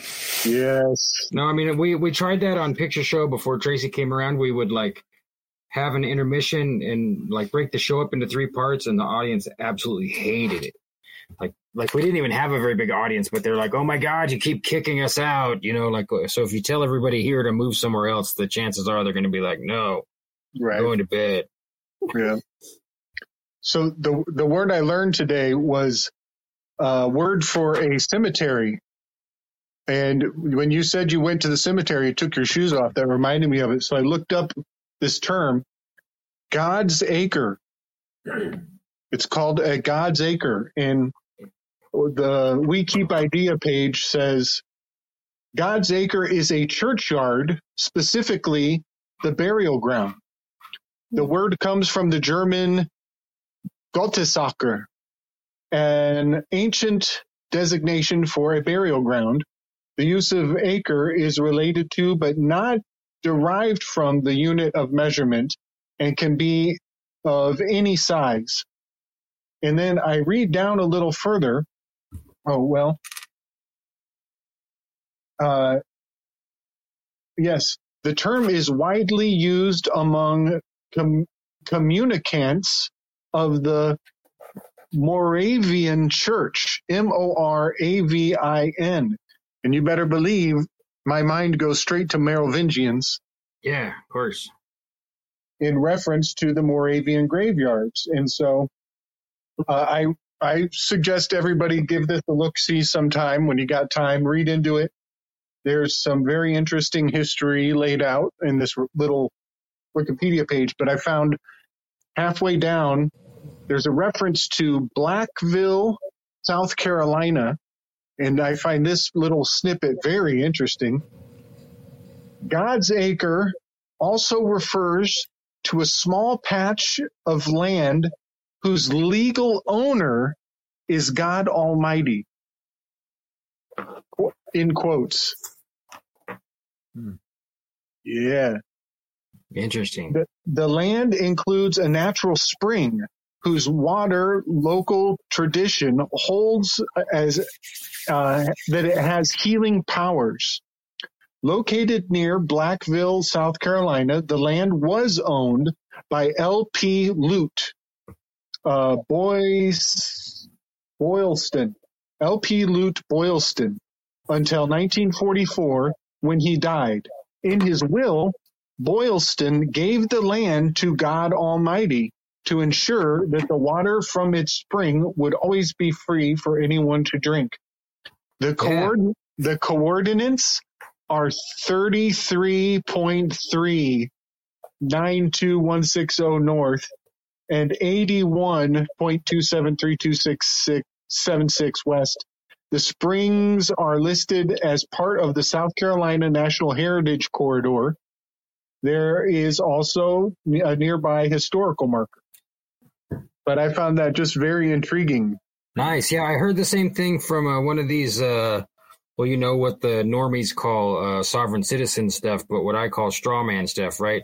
That Mhm. um, Elvis Presley successfully did that with his estate.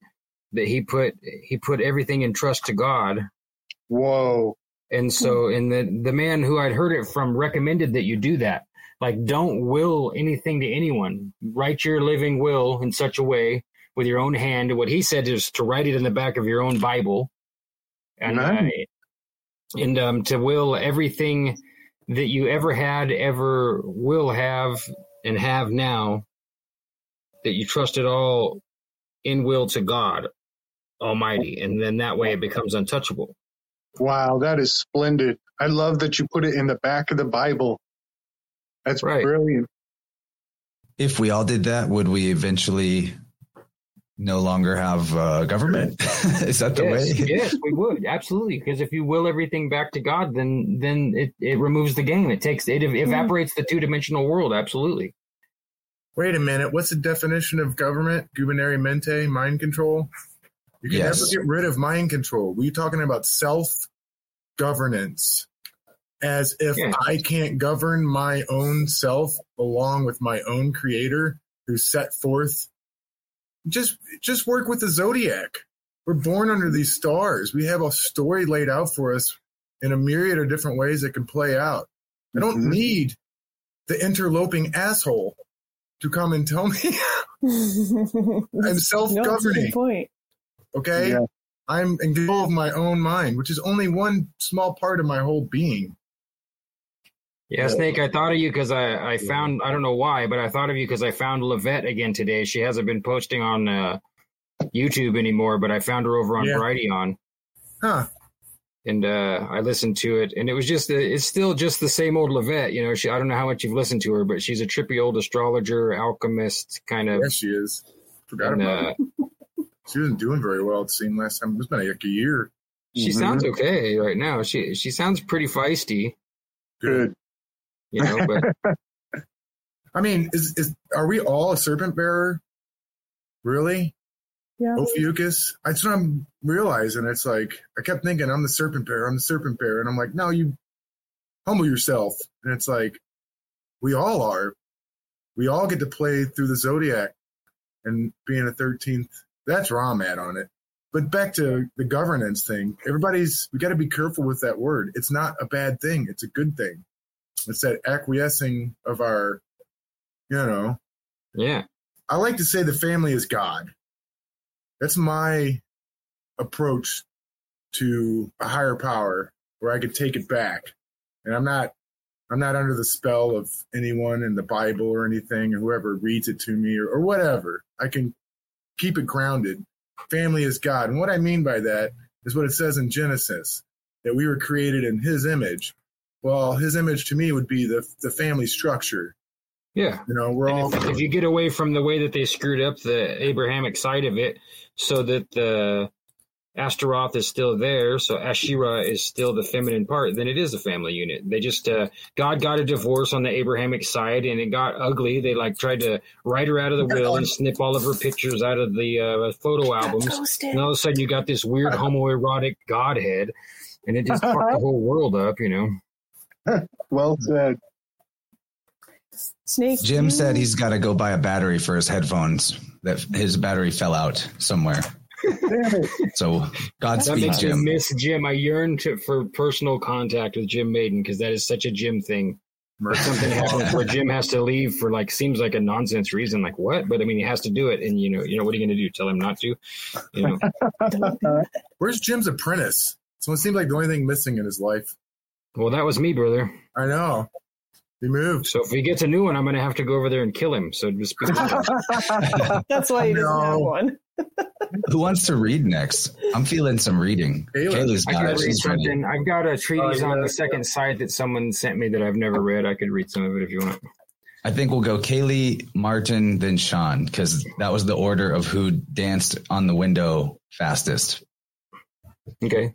Who got the most excited the quickest? Yes. Yeah. Wins. That's me. Mercury and Aries. Fuck you. yeah. Same. yes. okay, so I've got some Carl Jung for you guys. Just some light reading. Just Oh yeah. some light stuff. Um, Hail, hail. So this is from Man and His Symbols. And as you can see, my copy is. They need some love, I guess. Okay. All right. So this is titled Approaching the Unconscious. Carl C. Jung. Start out getting this nice, nice little, nice little picture here. So everybody can see. Okay. Underneath the picture, it says three of the four evangelists, uh, and it names the cathedral that it is in, uh, appear as animals. The lion is Mark, the ox Luke, the eagle John. The importance of dreams. Man uses the spoken or written word to express the meaning of what he wants to convey. His language is full of symbols, but he also often employs signs or images that are not strictly descriptive. Some are mere abbreviations or strings of initials such as UN, UNICEF, UNESCO. Others are familiar trademarks, the names of patent medicines, badges, or insignia. Although these are meaningless in themselves, they have acquired a recognizable meaning through common usage or deliberate intent. Such things are not symbols. They are signs, and they do no more than denote the objects to which they are attached. What we call a symbol is a term, a name, or even a picture that may be familiar in daily life, yet that possesses specific connotations in addition to its conventional and obvious meaning. It implies something vague, unknown, or hidden from us.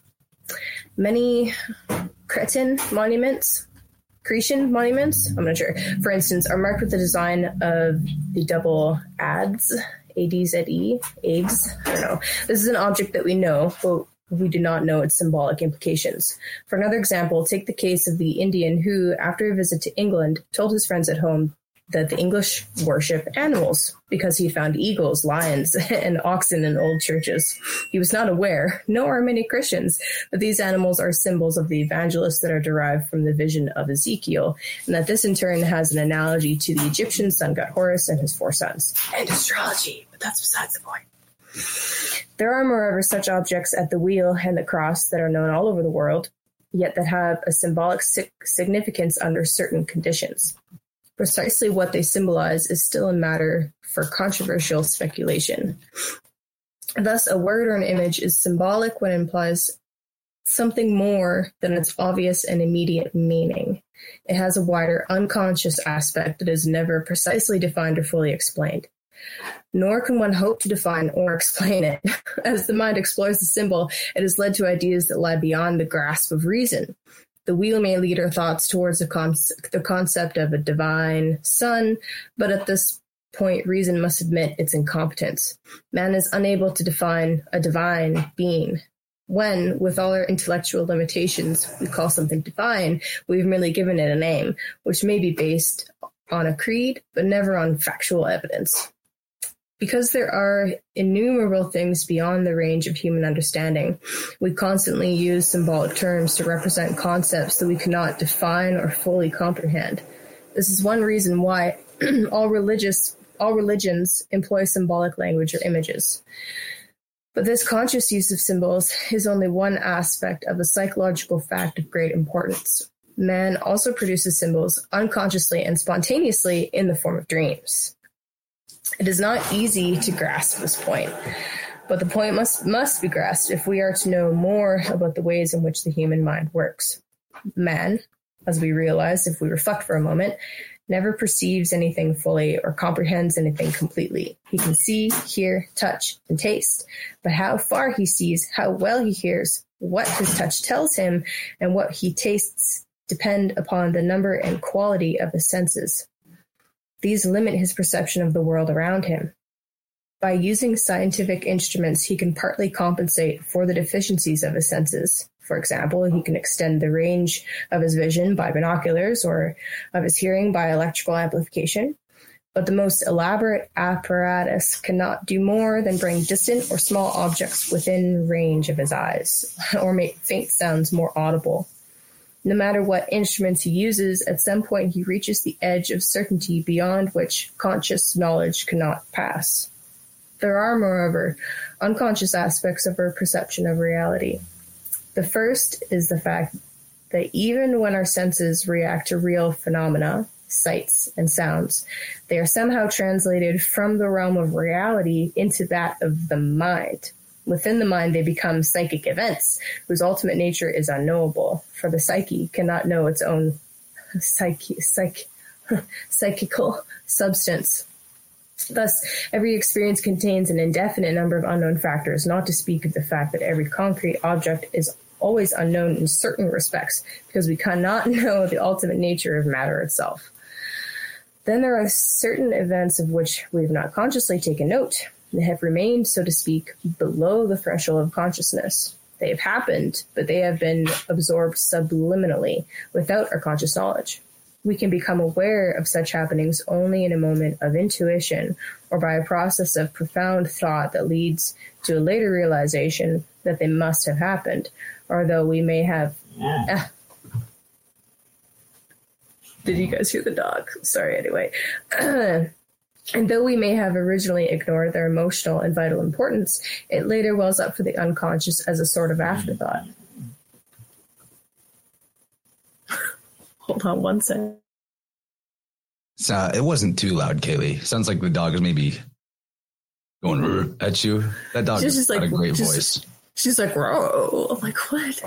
You don't want to read Carl Jung, Kata? Come on, come on." Okay. Fuck, where was I? Okay. it may appear, for instance, in the form of a dream.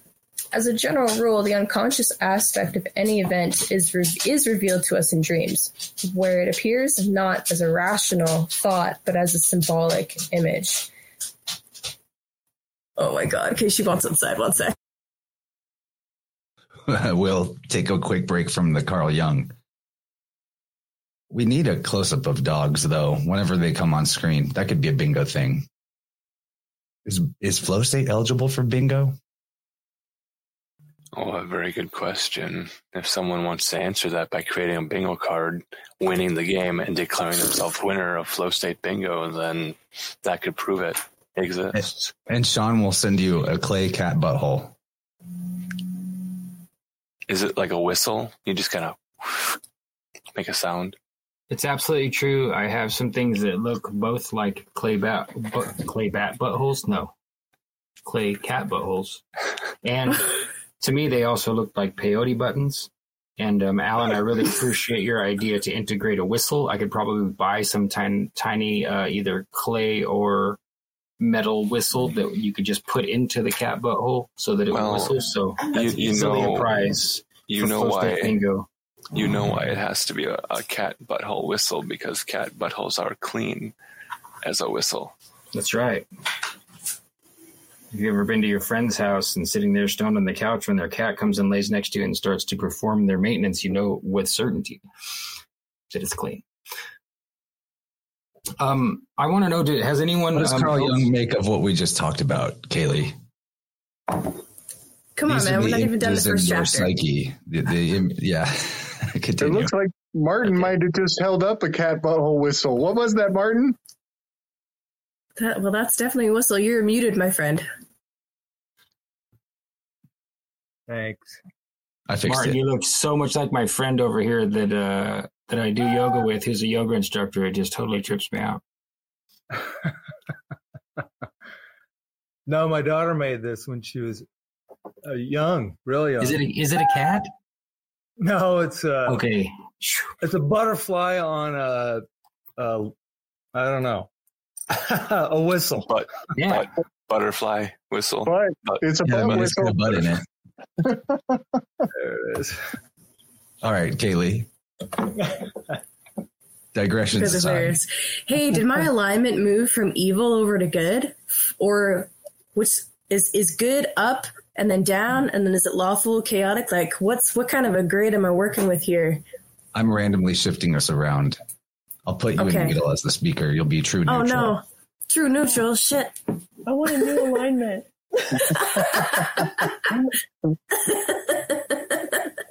um, yeah, I tend to lean more chaotic. Just saying. Anyway, sorry. Great. All right, where was I? I'm pretty sure you're lawful evil because you're Capricorn.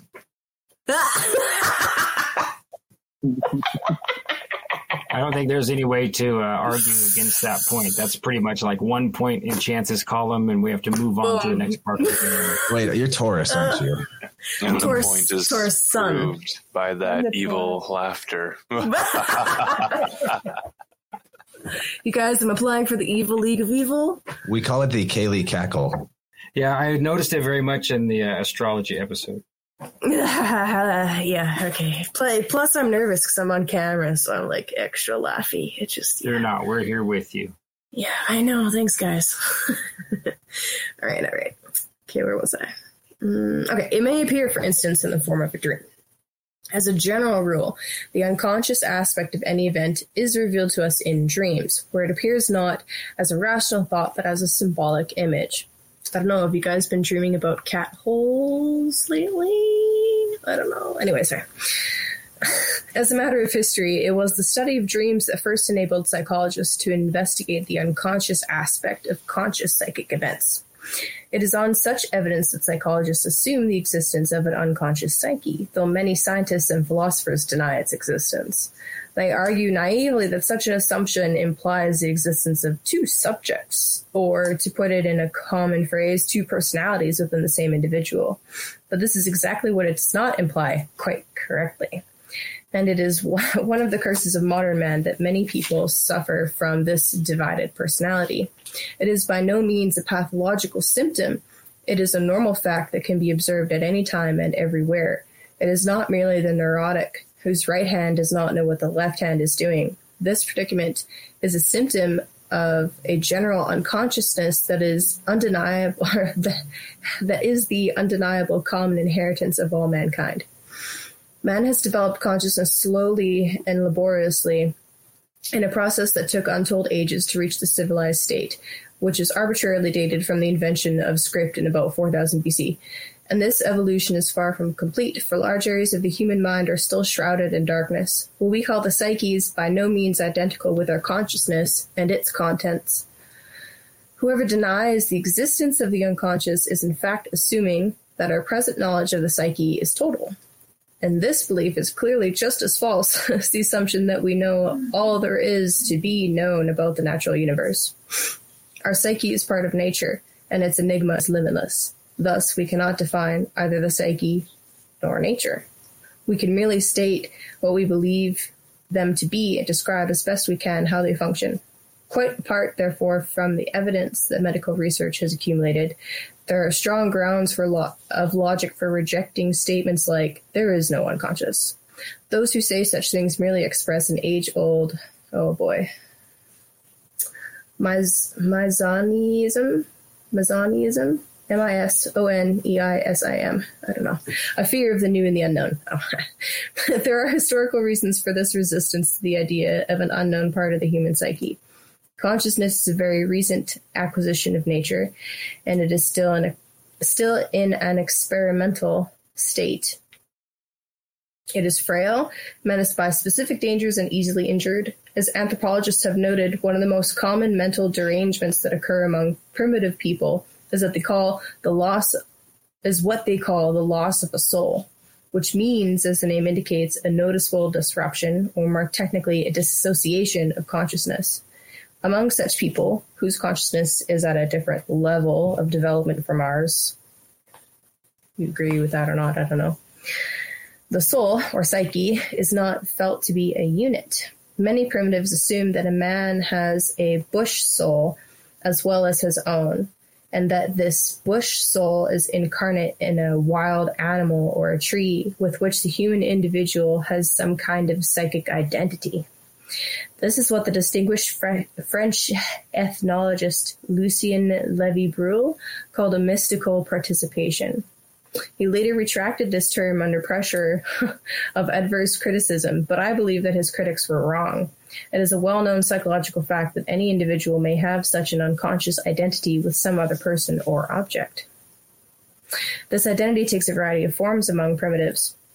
If the bush soul is that of an animal, he's talking about animal spirits, isn't he? Um, the animal itself is considered as some sort of brother to the man. A man whose brother is a crocodile, for instance, is supposed to be safe when swimming in a crocodile infested river. If the bush soul is a tree, the tree is presumed to have something like parental authority over the individual concerned. In both cases, an injury to the bush soul is interpreted as an injury to the man. In some tribes, it is assumed that a man has a number of souls. This belief expresses the feeling of some primitive individuals that they each consist of several linked but distinct units.